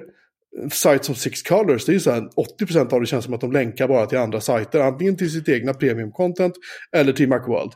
Ja, man behöver bara följa en sån någonstans. Ja, och det är liksom... De personliga bloggarna, det är där värdet är, det är där värdet har varit hela tiden. Det är bara det att det har överskuggats av de här stora sajterna liksom. Eh, och de här stora bloggarna. Men Jason Snell, han, han är ju inget dumhuvud liksom. Han är ju otroligt duktig. Han är otroligt kreativ. Men ibland undrar jag lite grann vad, hans, vad själen finns någonstans i det han gör. För han gör så mycket liksom. Eh, bara som en sidopassus. Men, men för min del så är det de personliga bloggarna. Eh, Är, det är de viktiga. Som mm. han stämmer som vi hittade på stämmat någonting, någonting. Just det. Som vi, X D R-mannen som vi pratade om förra veckan. Um, hans, hans blogg är ju så här, jag menar, han skriver inte så ofta, men han skriver skitbra, han skriver långt. Liksom. Uh, era bloggar följer också liksom. Ni postar ju, du Fredrik postar ju som fan helt plötsligt. Jag vet inte vad som tar sig åt det, men liksom. Ja, men det kommer vi till. Ja, det kommer till. Men, men min, min poäng är bara att det är de, det är de personliga inom stationstecknen, små rösterna som är de intressanta numera, och för mig har det varit så, det har vuxit fram under, ska jag säga, andra halvan förra året. Mer och mer. Att det känns som att de här stora, eh, stora käftarna liksom, som låter mycket, är inte intressanta längre. De har haft sin tid. Ja, men ofta, ja, men jag håller med dig där, Fredrik. Man, när man följer de här som kommenterar liksom Apple-världen eller tech-världen, då räcker det liksom, antingen man uppskattar någon, en eller två av dem, och så är det de man följer. Man behöver inte så mycket fler perspektiv. Mm. Uh, så, så skulle man väl skulle man ju kunna säga det. Och när jag har ju jag har ju inte Six Colors i min webbläsare eller i min R S S-läsare. Uh, men jag läser vissa saker av dem då. Men en sån som, det är samma sak som han Basic Apple Guy. Ja. Är ju en sån som man gärna, han, man postar ju inte ofta. Eh, men när han postar så tycker man att det är liksom, det är rätt härligt. Han driver ju den helt eh, separat. Han eh, designar lite saker, ibland postar lite saker. Eh, och ibland så, så liksom gör han en samlingspost av saker han har postat på Twitter då. Så att han är liksom, liksom mysig att följa. Ja. Liksom, det är lagom, ganska lagom dos på hans eh, poster. De kommer inte regelbundet och eh, utan de kommer lite oregelbundet med, med lagom eh, lagom intervaller. Oj, vad fint. Jag har inte varit inne här på länge. Jag gick in på hans post Rewind tjugohundratjugotvå Wallpapers. Ja, precis. Har du missat det? Ja, jag har missat den. Oj, vad fina de är. Oj, oj, de här som är M två MacBook Air-kretsarna typ. Det, det måste jag ju sätta som bakgrundsbild på min MacBook Air. Oj, så fint. Den här, fast hans Stage, Apple Stage, den har jag ju som bakgrundsbild på telefonen. Din X D R, nej, det borde ju passa bra där. Nej, men den där kan man ju ta på, den kan man ju ta på X D R. Vad dum det är, det går ju inte. Ah, där, jag nu fick vi honom. Skärmen. Äntligen, nu fick vi honom. Ja, precis. Ja, men sen gjorde ju eh, The Verge, hade ju trettioförsta december, då slängde de ut en en liten en post då, som att de är en blogg numera då kanske, mm. eh, av Monique Judge som skrev att eh, det är också då tillbaka till Twitter då, att att bring back personal blogging då. När mm. Twitter krackelerar här så, så liksom, ja, men sociala medier liksom känns riktigt tråkigt. Mindre roligt än någonsin då. Så att eh, precis som du säger, Jocke, hon skrev ju till och med maybe it's time to get a little more personal då. Tillbaka till det personliga bloggandet igen då. Eh, liksom. Och har egentligen en eh, eh, En, en, en lite genomgång det. Så hennes eh, slut, eh, slutklämmen är eh, hennes slutkläm är bring back personal blogging in twenty twenty-three. We as a web community will be all that much better for it. Men för att avsluta det här eh, om bloggandet då, Fredrik, så länkade du ju till eh, hundred days to offload. Ja, just det. Det är sån här eh, klassiskt eh... projekt, känns ju konstigt att kalla, men en klassisk idé att få folk att skriva mer, blogga mer, i alla fall på sin personliga sida såklart. Eh, som grejen att man ska skriva hundra grejer på sin blogg under ett år. H- hur man vill, när man vill, eh, vilket spann man vill. Alltså året räknas från den dag man börjar till ett år senare, inte någon löjlig liksom, första januari eller vad man vill, man måste inte skriva alla följd och sånt där. Eh, Jag gick in där och tittade och så tyckte jag det var, det var roligt. Så, så kollade, det fanns en Hall of Fame också som man kan skicka in om, om man har gjort det. Så det fanns ett gäng, så jag klickade på någon slump och sen så hade jag plötsligt läst massa intressanta saker som jag, som jag aldrig hade hittat annars. Så jag tänkte, det här var ju, det här var ju bra. Och jag, jag har gjort en sån grej förut, men då tror jag aldrig att jag talade om det för någon. Eh, utan jag bara gjorde det för min egen skull. Men så kände jag att om jag blev så här glad av att hitta andras texter som de har skapat av att vara med i det här, då borde jag ju dels göra det igen och sen så faktiskt tala om det för någon också. så så, så det, det gjorde jag och det har jag börjat på. Så jag, jag började första januari för att jag råkade läsa det i mellandagarna någonstans. Så att när vi pratar nu så är jag inne på femte dagen. Och det är roligt. Ja, och det märks ju i vår, um, vår Slack-kanal. Eftersom att vi autopostar uh, dina bloggposter där. Kan få er att ändra på det. Tänka om på nej, den autoposten. Det, det kan vara så. Det gör ingenting. Nej, det, ja, men det finns ju en, den här hundred days to offload kom väl någon gång, tror jag, förra året, eller tjugo tjugo tror jag. Ja, det fanns folk som hade blivit klara mm. relativt länge sedan. Mm. Jag tror den första där var augusti tjugo tjugo, så jag tror den dök upp då i, i, i pandemin. Sen finns det en svensk variant som heter Blogg hundra. Mm. Eh, och den startades ju tjugo tolv av Fredrik Vass. Det är ett tag sedan. Eh, det, var på den, det var på den tiden Fredrik Vass jobbade i, i, eh, i mediasvängen. Han drev ju Bison-blogg då ju. Eh, nu ja. håller han på att utbilda sig till sjökapten. Så att han är helt bytt, eh, han är helt bytt bana kan man säga under, under, ja, under pandemin. Eh, så började tjugo tolv. Sista gången han kommenterade den så var det väl tjugo sjutton, då var det sjätte året i rad. Ja. Eh, och sen så, sen tror jag han, eh, sen tror jag de lämnade in lite, eller han gjorde det, att eh, drev den inte då. Utan den fick leva sitt eget liv då. Han brukade ju starta den första mars, första mars, första mars. Mm. Eh, och... första, första torsdagen i mars. Ja, om det hoppas det en torsdag. Nej, men då, någonstans tjugo arton då så liksom, ja, men ska jag lägga ner, vad ska vi göra då? Eh, men helt enkelt så lever den väl lite vidare då. Eh, om någon vill köra då. Men då var det ju, ja, då var det ju ett, eh, ett fasligt eh, fart på det. Så går man in på det. Vi kan länka till den sidan. Han har på sin gamla, sin gamla blogg, Bisonblogg, då finns det en blogg hundra-sida med... Eh, på klassiskt eh, bloggmanér då både, både kommentarer och pingbacks. Pingbacks, just det. Ja, så att Oj, det, ligger, det var inte igår. Nej, det ligger hur mycket pingbacks som helst då för folk som eh, liksom kör första blogg hundra då. Uh, uh, så att uh, den ska vi länka till. Uh, men uh, så att uh, ja, den har funnits uh, den har funnits länge i Sverige, så att då ska man också då blogga hundra dagar i rad. Ja, ja hundra dagar i rad, ja, det är ju... Mm, det var hundra dagar i rad. Ja, just det. Mm. Den hade ju var hundra dagar i rad då. Ja. Den här hundra dagar offload är bara att du ska... När du har nått hundra så är du klar. Ja, inom ett år. Inom så ett år? Mm. Ja, inom ett år. Så du, har ju, du kan ju köra var tredje dag typ och klara dig. Ja, precis, eller så kan precis. Du spotta ur trehundrasextiofem, nej hundra inlägg på en dag.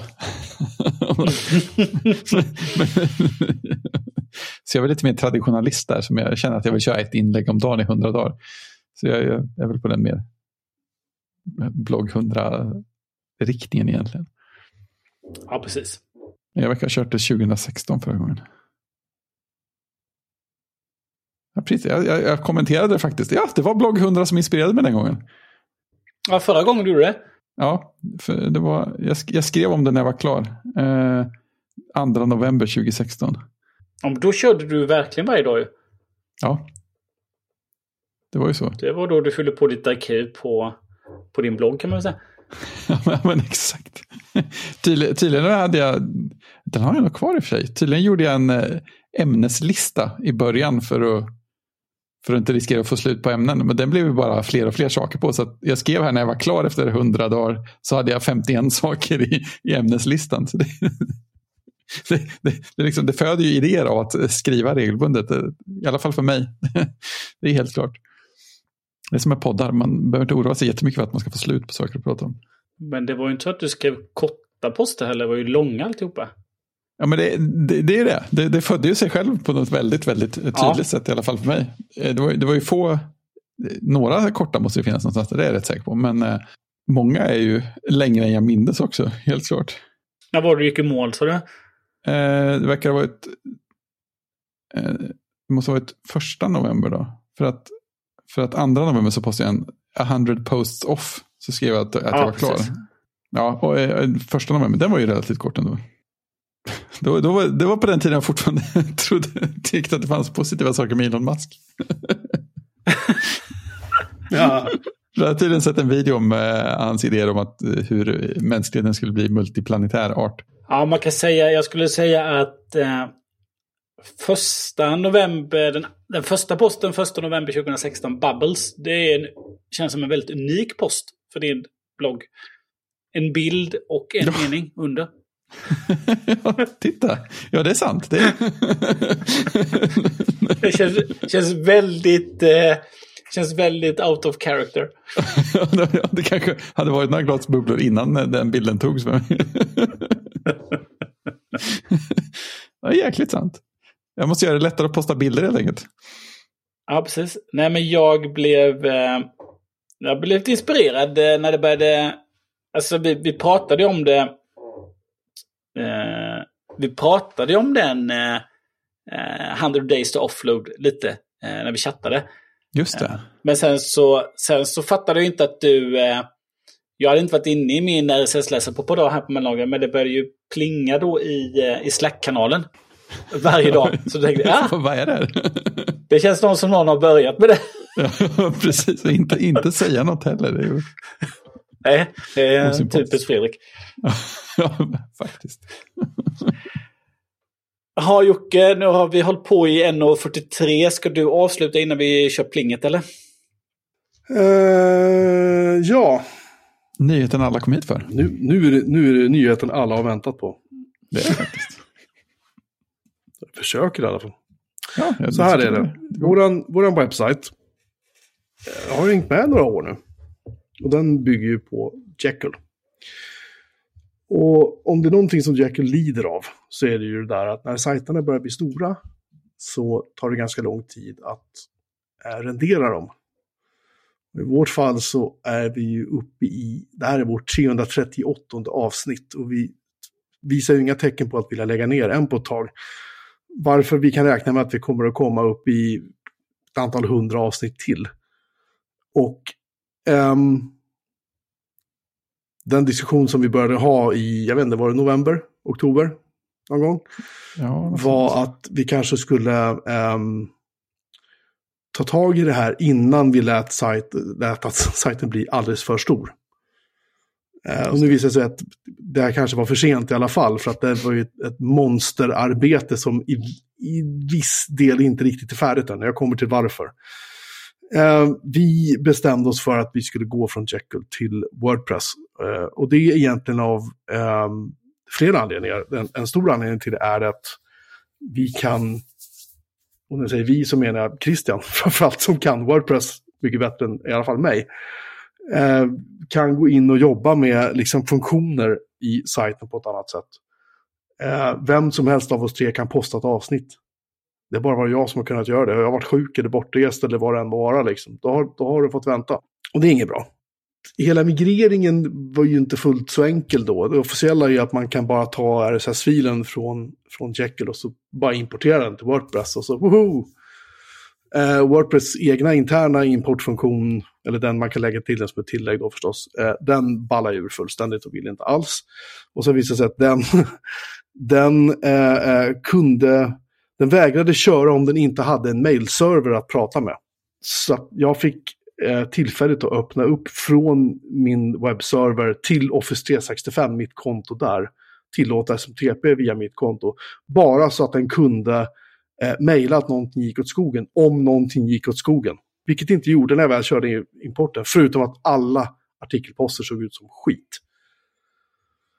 Och då hittade jag en annan plugin som jag inte minns namnet på nu eh, och hittade en guide på eh, hur man skulle formatera Jekylls R S S-fil eh, så att den skulle funka bättre ihop med den här pluginen. Vi lade in pluginen, jag genererade R S S-filen och importerade den och, och det såg bra ut. Artiklar, all, varje post såg liksom tydlig ut, det gick bra att läsa, alla svenska tecken var schyssta, men det visade sig att länkarna hade på något sätt pajat. Um, till det så, så är det ju då att i varje uh, artikel, eller det blir ju som en artikel och varje postning som vi har för varje avsnitt, så måste vi lägga in M P tre-filen manuellt i en, i en liten container som då visar en liten webbspelare, men den gör också att R S S-filen um, talar om Um, liksom här är M P tre-filen och det plockar poddspelaren upp och då har vi testat med i alla fall Apples, Apples uh, poddspelare och där, där verkar det funka. Jag har inte testat Jag ska nog sluttesta det innan vi faktiskt lanserar sajten, men det såg okej okay ut i alla fall.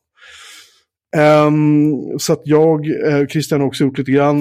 Eh, jag satt och gick igenom varenda, varenda avsnitt. Har vi gått igenom. Eh, det fattas fortfarande i vissa avsnitt eh, den här spelargrejen. Eh, en annan sak som den här importeraren gjorde var att den satte det datumet som jag körde importen, det vill säga typ tjugoandra i tolv tror jag det var, tjugohundratjugotvå. Satte den på alla trehundratrettiofem eller trehundratrettiosex avsnitten som det var då. Så ändra datum, lägga in den här äh, webbspelarcontainern på varenda avsnitt. Och sen då började jag med att öppna upp markdownfilen för varenda avsnitt äh, i äh, Byword. Exportera ut den till H T M L till en copy-paste-bufferten och sen pasta in den så att länkarna blir korrekta också. Det har jag inte gjort på alla avsnitt. Men det kommer att finnas avsnitt som är äldre där M P tre-filen inte ens finns ännu. Om ni ser en sån och tänker öh, så här, då får ni hemskt gärna höra av er till oss. Um, vi har ju ingen mailadress längre av olika anledningar. Så haffa oss i, eh, på, våra, eh, på Mastodon helt enkelt. Eller eh, i vårt eh, chattrum. En annan sak som vi också har som är nytt är att vi nu äntligen får en ny grafisk profil. Yay! Det här är inte, det här är inte en ful logga som jag har gjort. Gudarna ska veta att jag har gjort den. Nej, eller någon av oss har gjort. Men gudarna ska veta att jag, jag, har, jag har försökt. Jag, jag är inte bra på sånt här. Jag, jag gjorde ju kan... något som var ännu fulare, så att, eh, bara så ni vet. Ja, jo men jag, jag gjorde verkligen inte verkligen inte en snygg, eh, jag har försökt genom åren försökt göra snygga loggor, men det går inget bra. Eh, men det har fått vara som det är, liksom. Men nu har vi då, eh, vi nämnde ju då eh, min, en väninna till mig tidigare som har en firma, hon heter Petra Wikström och hon har en designfirma som heter Koliox, som sitter uppe utanför Umeå. Fantastiskt. Hon har eh, pressat in i sitt tidsschema att rita nya logotyper till oss. Som är skitsnygga. Eh, vågar jag säga själv. Mm. Och det är faktiskt baserat på en skiss som Fredrik gjorde. På tal om ja, just det, jag har bidragit. Snygga logotyper. Ja, det var din, det var din, eh, din handritade skiss som hon tog och eh, ritade om. Så hon la ett par dagar på det där. Och mejlade lite förslag till oss. Tillbaka, fram och tillbaka. Och eh, sen när vi fick ordning på text och sånt som var, så var det lugnt. Allt såg bra ut. Så, eh, vi har också uppdaterat vår eh, webbshop med ett antal nya designer med de här logotyperna. Vi har fått flera logotyper av Petra. Tre stycken olika, tror jag det var, eller fyra. Det var i princip hopplöst att välja en favorit mellan dem. Ja, jag så gillade alltid den jag tittade på senast bäst. Jag valde tre ja. olika. Och eh, sen så... Eh, har jag tagit fram lite design. Vi kommer säkert att ta fram mer, men det finns kaffemuggar, det finns väskor, t-shirts förstås. Um, alla de gamla loggorna är borta. Så det här är helt nytt, det är helt fräscht. Um, Stickers. Eftersom jag inte vet hur man gör numera i WordPress för att skapa en direktlänk till webbshopen från vår sida, så finns det nu liksom som en mellansida som heter webbshop hos oss. Där det finns en länk som man kan klicka, så hamnar man i webbshopen där man då kan titta och om man vill då beställa.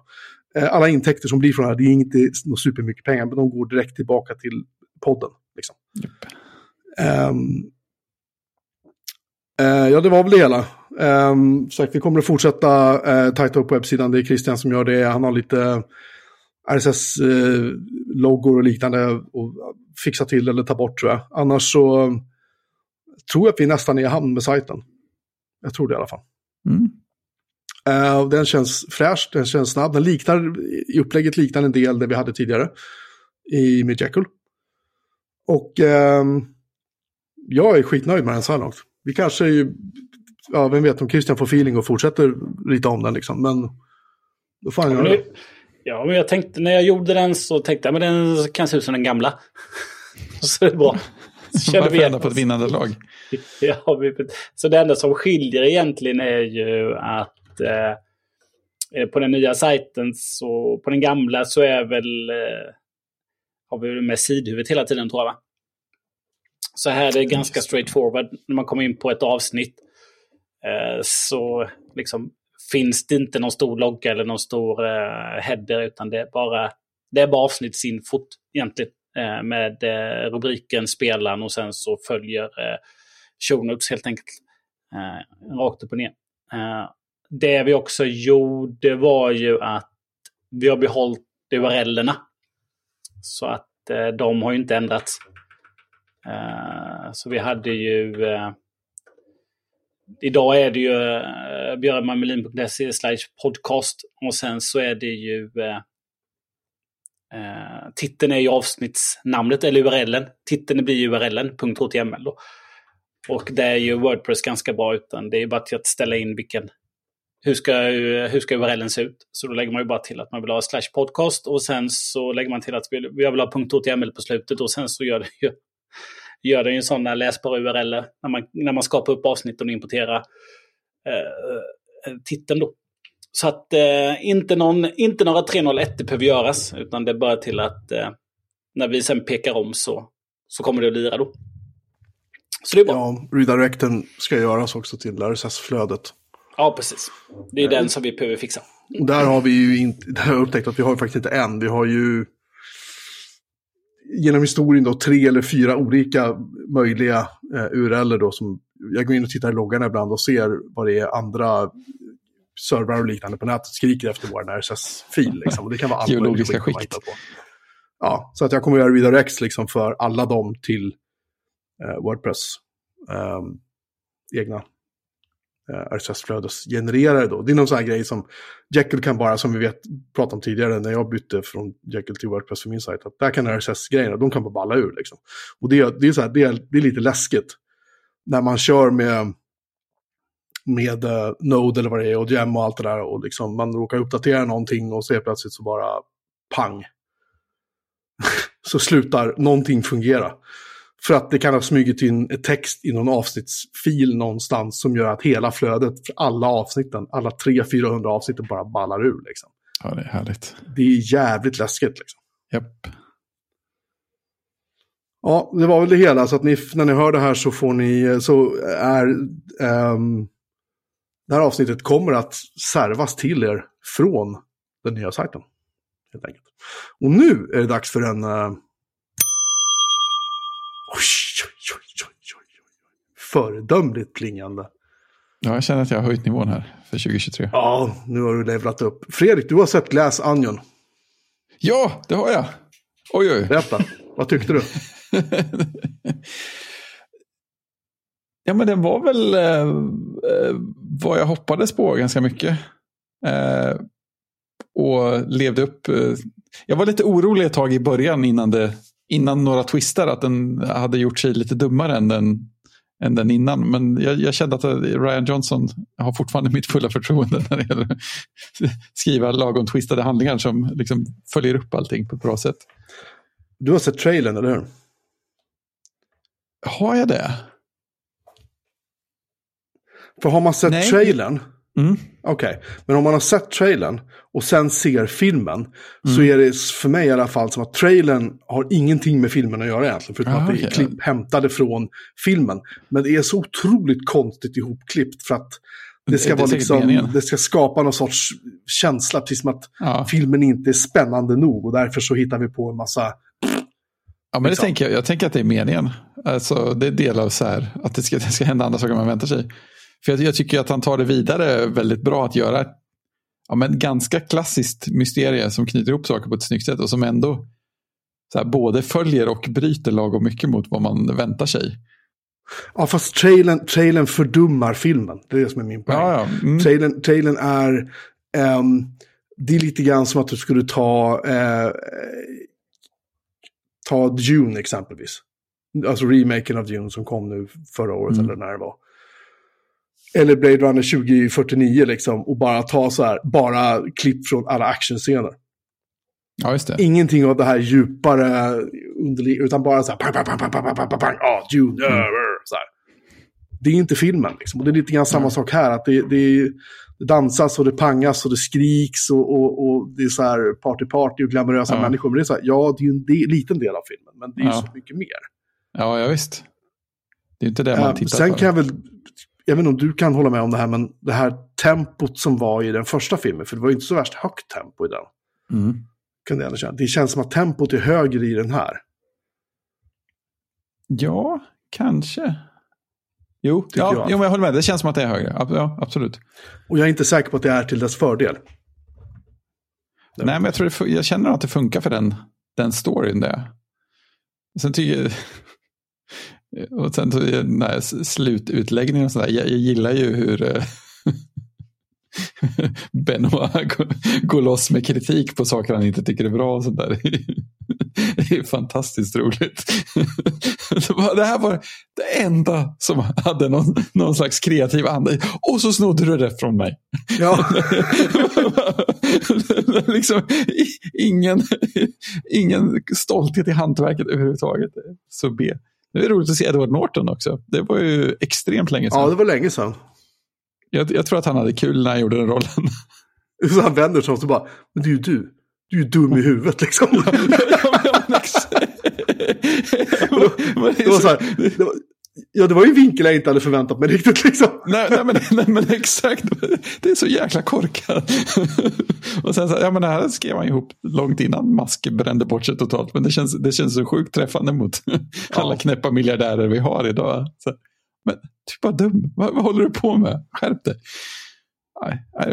Nej, jag håller med. Att, jag gillar, ja men eh, jag, jag tror jag kan sträcka mig till en fyra. Lite svag mm. fyra kanske, men ändå en fyra. Hade du sett den, Christian? Jag kommer inte ihåg. Jag har inte sett den. Nej.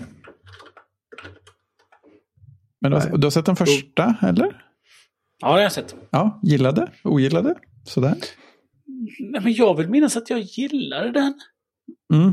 Det var länge sedan jag såg den nu. Mm. Jag får nog se om den, tror jag. Jag tror att den håller oss om. Jag känner på mig det. Jo, men jag känner också det. Eh, behöver jag nog göra. Ja. Nej, men jag, nej, nej, men jag tror inte jag tyckte den var urslig och stängd av. Nej. Utan eh, att eh, nej, men den här vill jag se klart. Skulle du kunna kvala in som framtida julfilm, eller? Första alltså. Och kanske. Ja, men han är väl med där, eh, alla julfilmsskådespelare. Eh. Vilken av dem? Ja, precis. Hugh Grant är inte han menar? Nej, han är inte med. Den. Han är med i två, han är med i Glass Onion är han med, ja. Ja, ja. Kort kan man säga. Kort, litet hörn. Kort men kärnfullt. Mm. Ja, det var väldigt bra. Det var väldigt ja. roligt att se honom. Ja. Han bara dök upp med sin superengelska ö, ö, ja. Så här. Vad gammal han såg ut också. Ja, men det, men det var skönt. Det var skönt. Ja, ja, visst. Verkligen. hundra procent. Nej, så det är bra. Tummen upp. Ja. Sen, eh, jag hittade en serie på, på Netflix bara med en händelse för jag, jag var sjuk och hade ingenting att se och jag började leta och leta och så hittade en serie som heter High Score som är en dokumentär i sex delar om ja, datorspelens historia, bla bla bla. Där har vi ju sett lite grann för. Men den här är lite rolig för att de, de gör lite så här små roliga animeringar och små roliga små kommentarer lite här och var och ett avsnitt handlar bara om Doom exempelvis, vilket är kul för de brukar inte vara med i den här typen av Uh, historia, utan det brukar vara så här, ja, här har vi Pong och här har vi det här och så har vi Space War och så har vi eh, Super Mario och så bra, slut liksom. Ja, Doom är alltid bra. Uh, här får de sträcka ut sig lite, det är sex avsnitt så det är, det är en del att se, men jag tyckte den var helt okej faktiskt. Tre och en halv av fem ger den i betyg. Christian har stått på T V fyra Play ser jag och skäms inte för det. Nej, men jag fick jag faktiskt en liten eh, tips om den här. Jag skulle inte säga att jag sett, jag sett ett avsnitt bara, men de sänder eh, T V fyra har väl köpt in den, en dokumentärserie från förra året eh, som heter, eh, på, de kallar den Miljardärerna bakom techbolagen och eh, originalt så heter den Rise of the Billionaires. Jag tror det är C B S som har gjort den. Jag tror den går på Paramount eh, eller Amazon eller någonting också då. Men T V fyra har köpt in den. Så det är fyra eh, det är fyra avsnitt och eh, det är ju om eh, Amazon, Bezos, det är om eh, det är om eh, Page och Brin eh, på Google, det är om eh, Zuckerberg och det är om Elon Musk. Ja, bra urval. Ja, så första avsnittet är ju... The, the usual assholes. Vad säger ja, precis. precis. Exakt.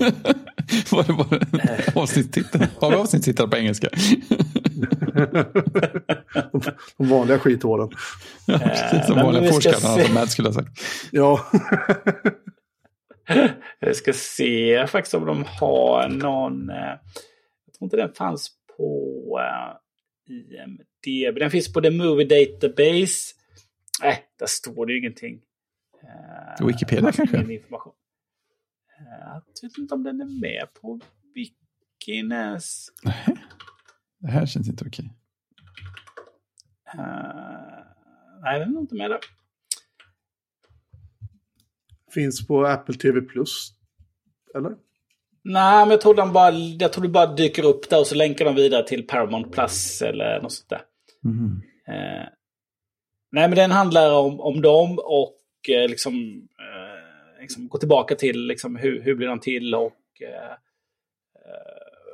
eh, första avsnittet heter, ja här har vi avsnittsnamnen, det första heter eh, Gold Rush, så det är ju liksom, liksom innan dotcom-eran och fram till liksom, dotcom-kraschen. Mm. Eh, sen så avsnitt två, känner alla igen vad det handlar om, Don't Be Evil. eh, så då eh, Då, då är det mycket om Google. Och sen The New Establishment. Då är det ju liksom uh, As the iPhone launched and we entered the wild world of social media. Uh, uh, och sen så fjärde avsnittet heter Moonshots. Uh, ja, Google... Nej, Musk då. Uh, ja, men Musk är nog med lite överallt, tror jag. Jag, tror, jag vet inte om han har ett lite eget avsnitt. Ja, för Moonshots borde ju röra Google också, tycker man. Ja, ja precis. Ja. Eh, men just alltså det, de, det som de ska komma till någonstans är väl också då att eh, ja, men har de fått för mycket makt och har de gått för långt. Jag tror de kommer ja, landa lite där också. Jag, mm. jag såg bara första avsnittet idag som handlade om eh, väldigt gamla klipp på Jeff Bezos. Ja. Eh, liksom det handlade väldigt, väldigt mycket om honom i första avsnittet då. Ja. Och att han han jobbade på en hedgefond och fick ju uppgift att liksom, men kan inte du titta på lite siffror om det här internet som det pratas om. Just det. Om vad det liksom finns för möjligheter där. Och så eh, gjorde han det och såg att eh, oj, vad mycket internetanvändandet ökar hela tiden. Eh, och så sa han upp sig och så hade han träffat sin fru på den hedgefondfirman och så flyttade de från New York till eh, om det var Seattle, tror jag. Ja. Det är väl där, eh, mm, det är det. Det är väl där Microsoft också, för där är det låga, låga skatter och sådär. Så där startade de Amazon. Och han gjorde en lista på ja, men vad är lättrörligt, vad är bra att sälja på nätet, vad är det jag ska, liksom, han hade en lista. Och så valde böcker och det var, hamnade topp på listan då. Mer då att ja, men jag kan ju alla världens böcker nästan. Jag kan ju kunna sälja böcker som de aldrig har talat om. Mm. Eh, så. Så att, äh, men den finns där. Äh, får se vad den äh, landar in i. Första avsnittet är fyrtiosju minuter. Andra avsnittet verkar vara lite kortare. Men de är ungefär runt mellan fyrtiofem till en timme. Lagom. Äh, fyra avsnitt. Ja, lagom och äh, titta på några stycken. Jag har, inte, jag har bara sett ett avsnitt. Äh, om inte annat så är det roligt att se lite gamla klipp på de här äh, de här äh, multimiljardärerna som unga. innan de innan de blev kända, innan de har, innan de har slått igenom, innan Musk skapade PayPal, utan bolaget han skapade innan. Jaha. liksom, det är så långt tillbaka egentligen då att ja. Innan han skapade PayPal. Det finns, det, det, det finns ett klipp på när han har, när han har sålt det bolaget och köper världens snabbaste bil. Jaha. Och är jättenöjd med det innan, en, liksom innan han skapar PayPal. Ja. Så det finns en hel del. Det finns eh, intervjuer och det finns, eh, det finns väldigt mycket gamla klipp som är ganska roligt. Ja. Det finns det finns klipp på eh, Google-grundarna i en bubbelpool. Det finns mycket att se på. Så jag ger inget betyg, jag bara tipsar om den. Eh, kan vara värt att titta på. Jag vet inte hur länge den finns kvar på T V fyra Play, men där finns den. Man får stå ut med reklamen och att T V fyra Play inte anammar Apple T Vs funktion Up Next, vilket är väldigt jobbigt, så man ser den inte i sin T V-app. Men man måste gå in på T V fyra Play och där kan man se den då. De kör samma de kör samma som Netflix, men det T V fyra inte förstått är att de inte är lika stora som Netflix. Så att man har ingen anledning att gå in dit om man inte Jaha, har något i appen ja, Next. Mm, precis den här, jag använder ju alltid T V-appen. Där ligger allt jag ska titta på nästa avsnitt. Just det, men... Där finns ju alla utan Netflix och ja, T V fyra. Vilket gör att jag glömmer ju bort både Netflix och T V fyra. Ja. Att jag tittar på någonting där. Ja, det, det förtjänar eh, de ju när de gör så dumt. Ja, det gör de verkligen. Netflix tror att de är den enda streamingplattformen. Det är de inte. Mm. Men de kan väl ha självförtroende och tro det. T V fyra har ju verkligen svårt att tänka med att de... den de enda streamingplattformen. Oj, oj. Det man kan konstatera också är då att T V fyra har ju då lagt på ännu fler annonser. Går det? I sin T V fyra Play då. Ja. Okay. Eh, innan har det varit kanske två.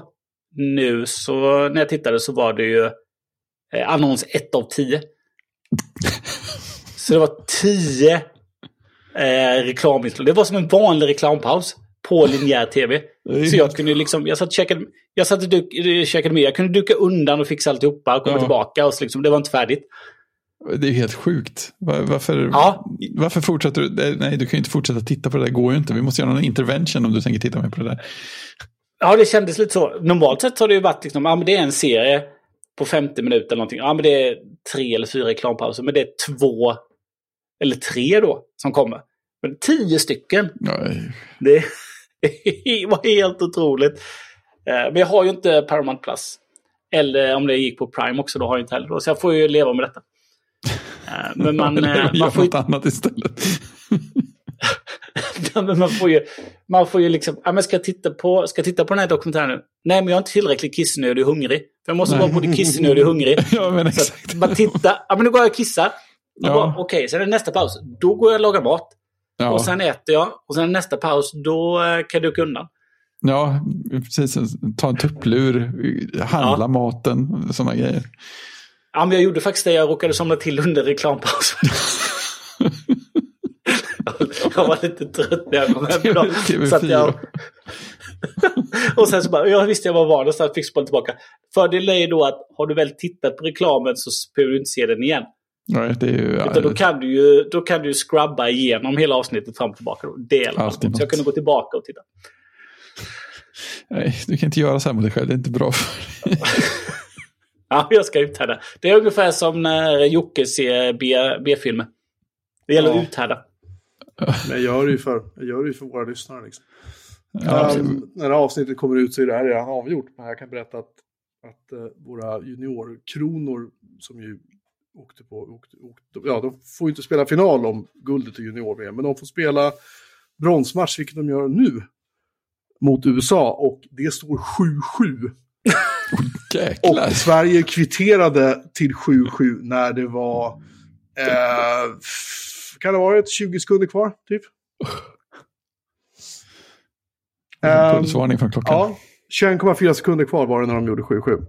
Ja, men det var ju skönt eftersom att de förlorade. De släppte in två baklängesmål när det var alldeles för få sekunder kvar i eh, sist. Gud vad roligt. Det kommer in en läsare och kommenterar i deras flöde. Som heter Peter, han skriver detta är inte viktigt globalt sett. Och eh, Svante på Expressen skri- skriver, men hockey är kul.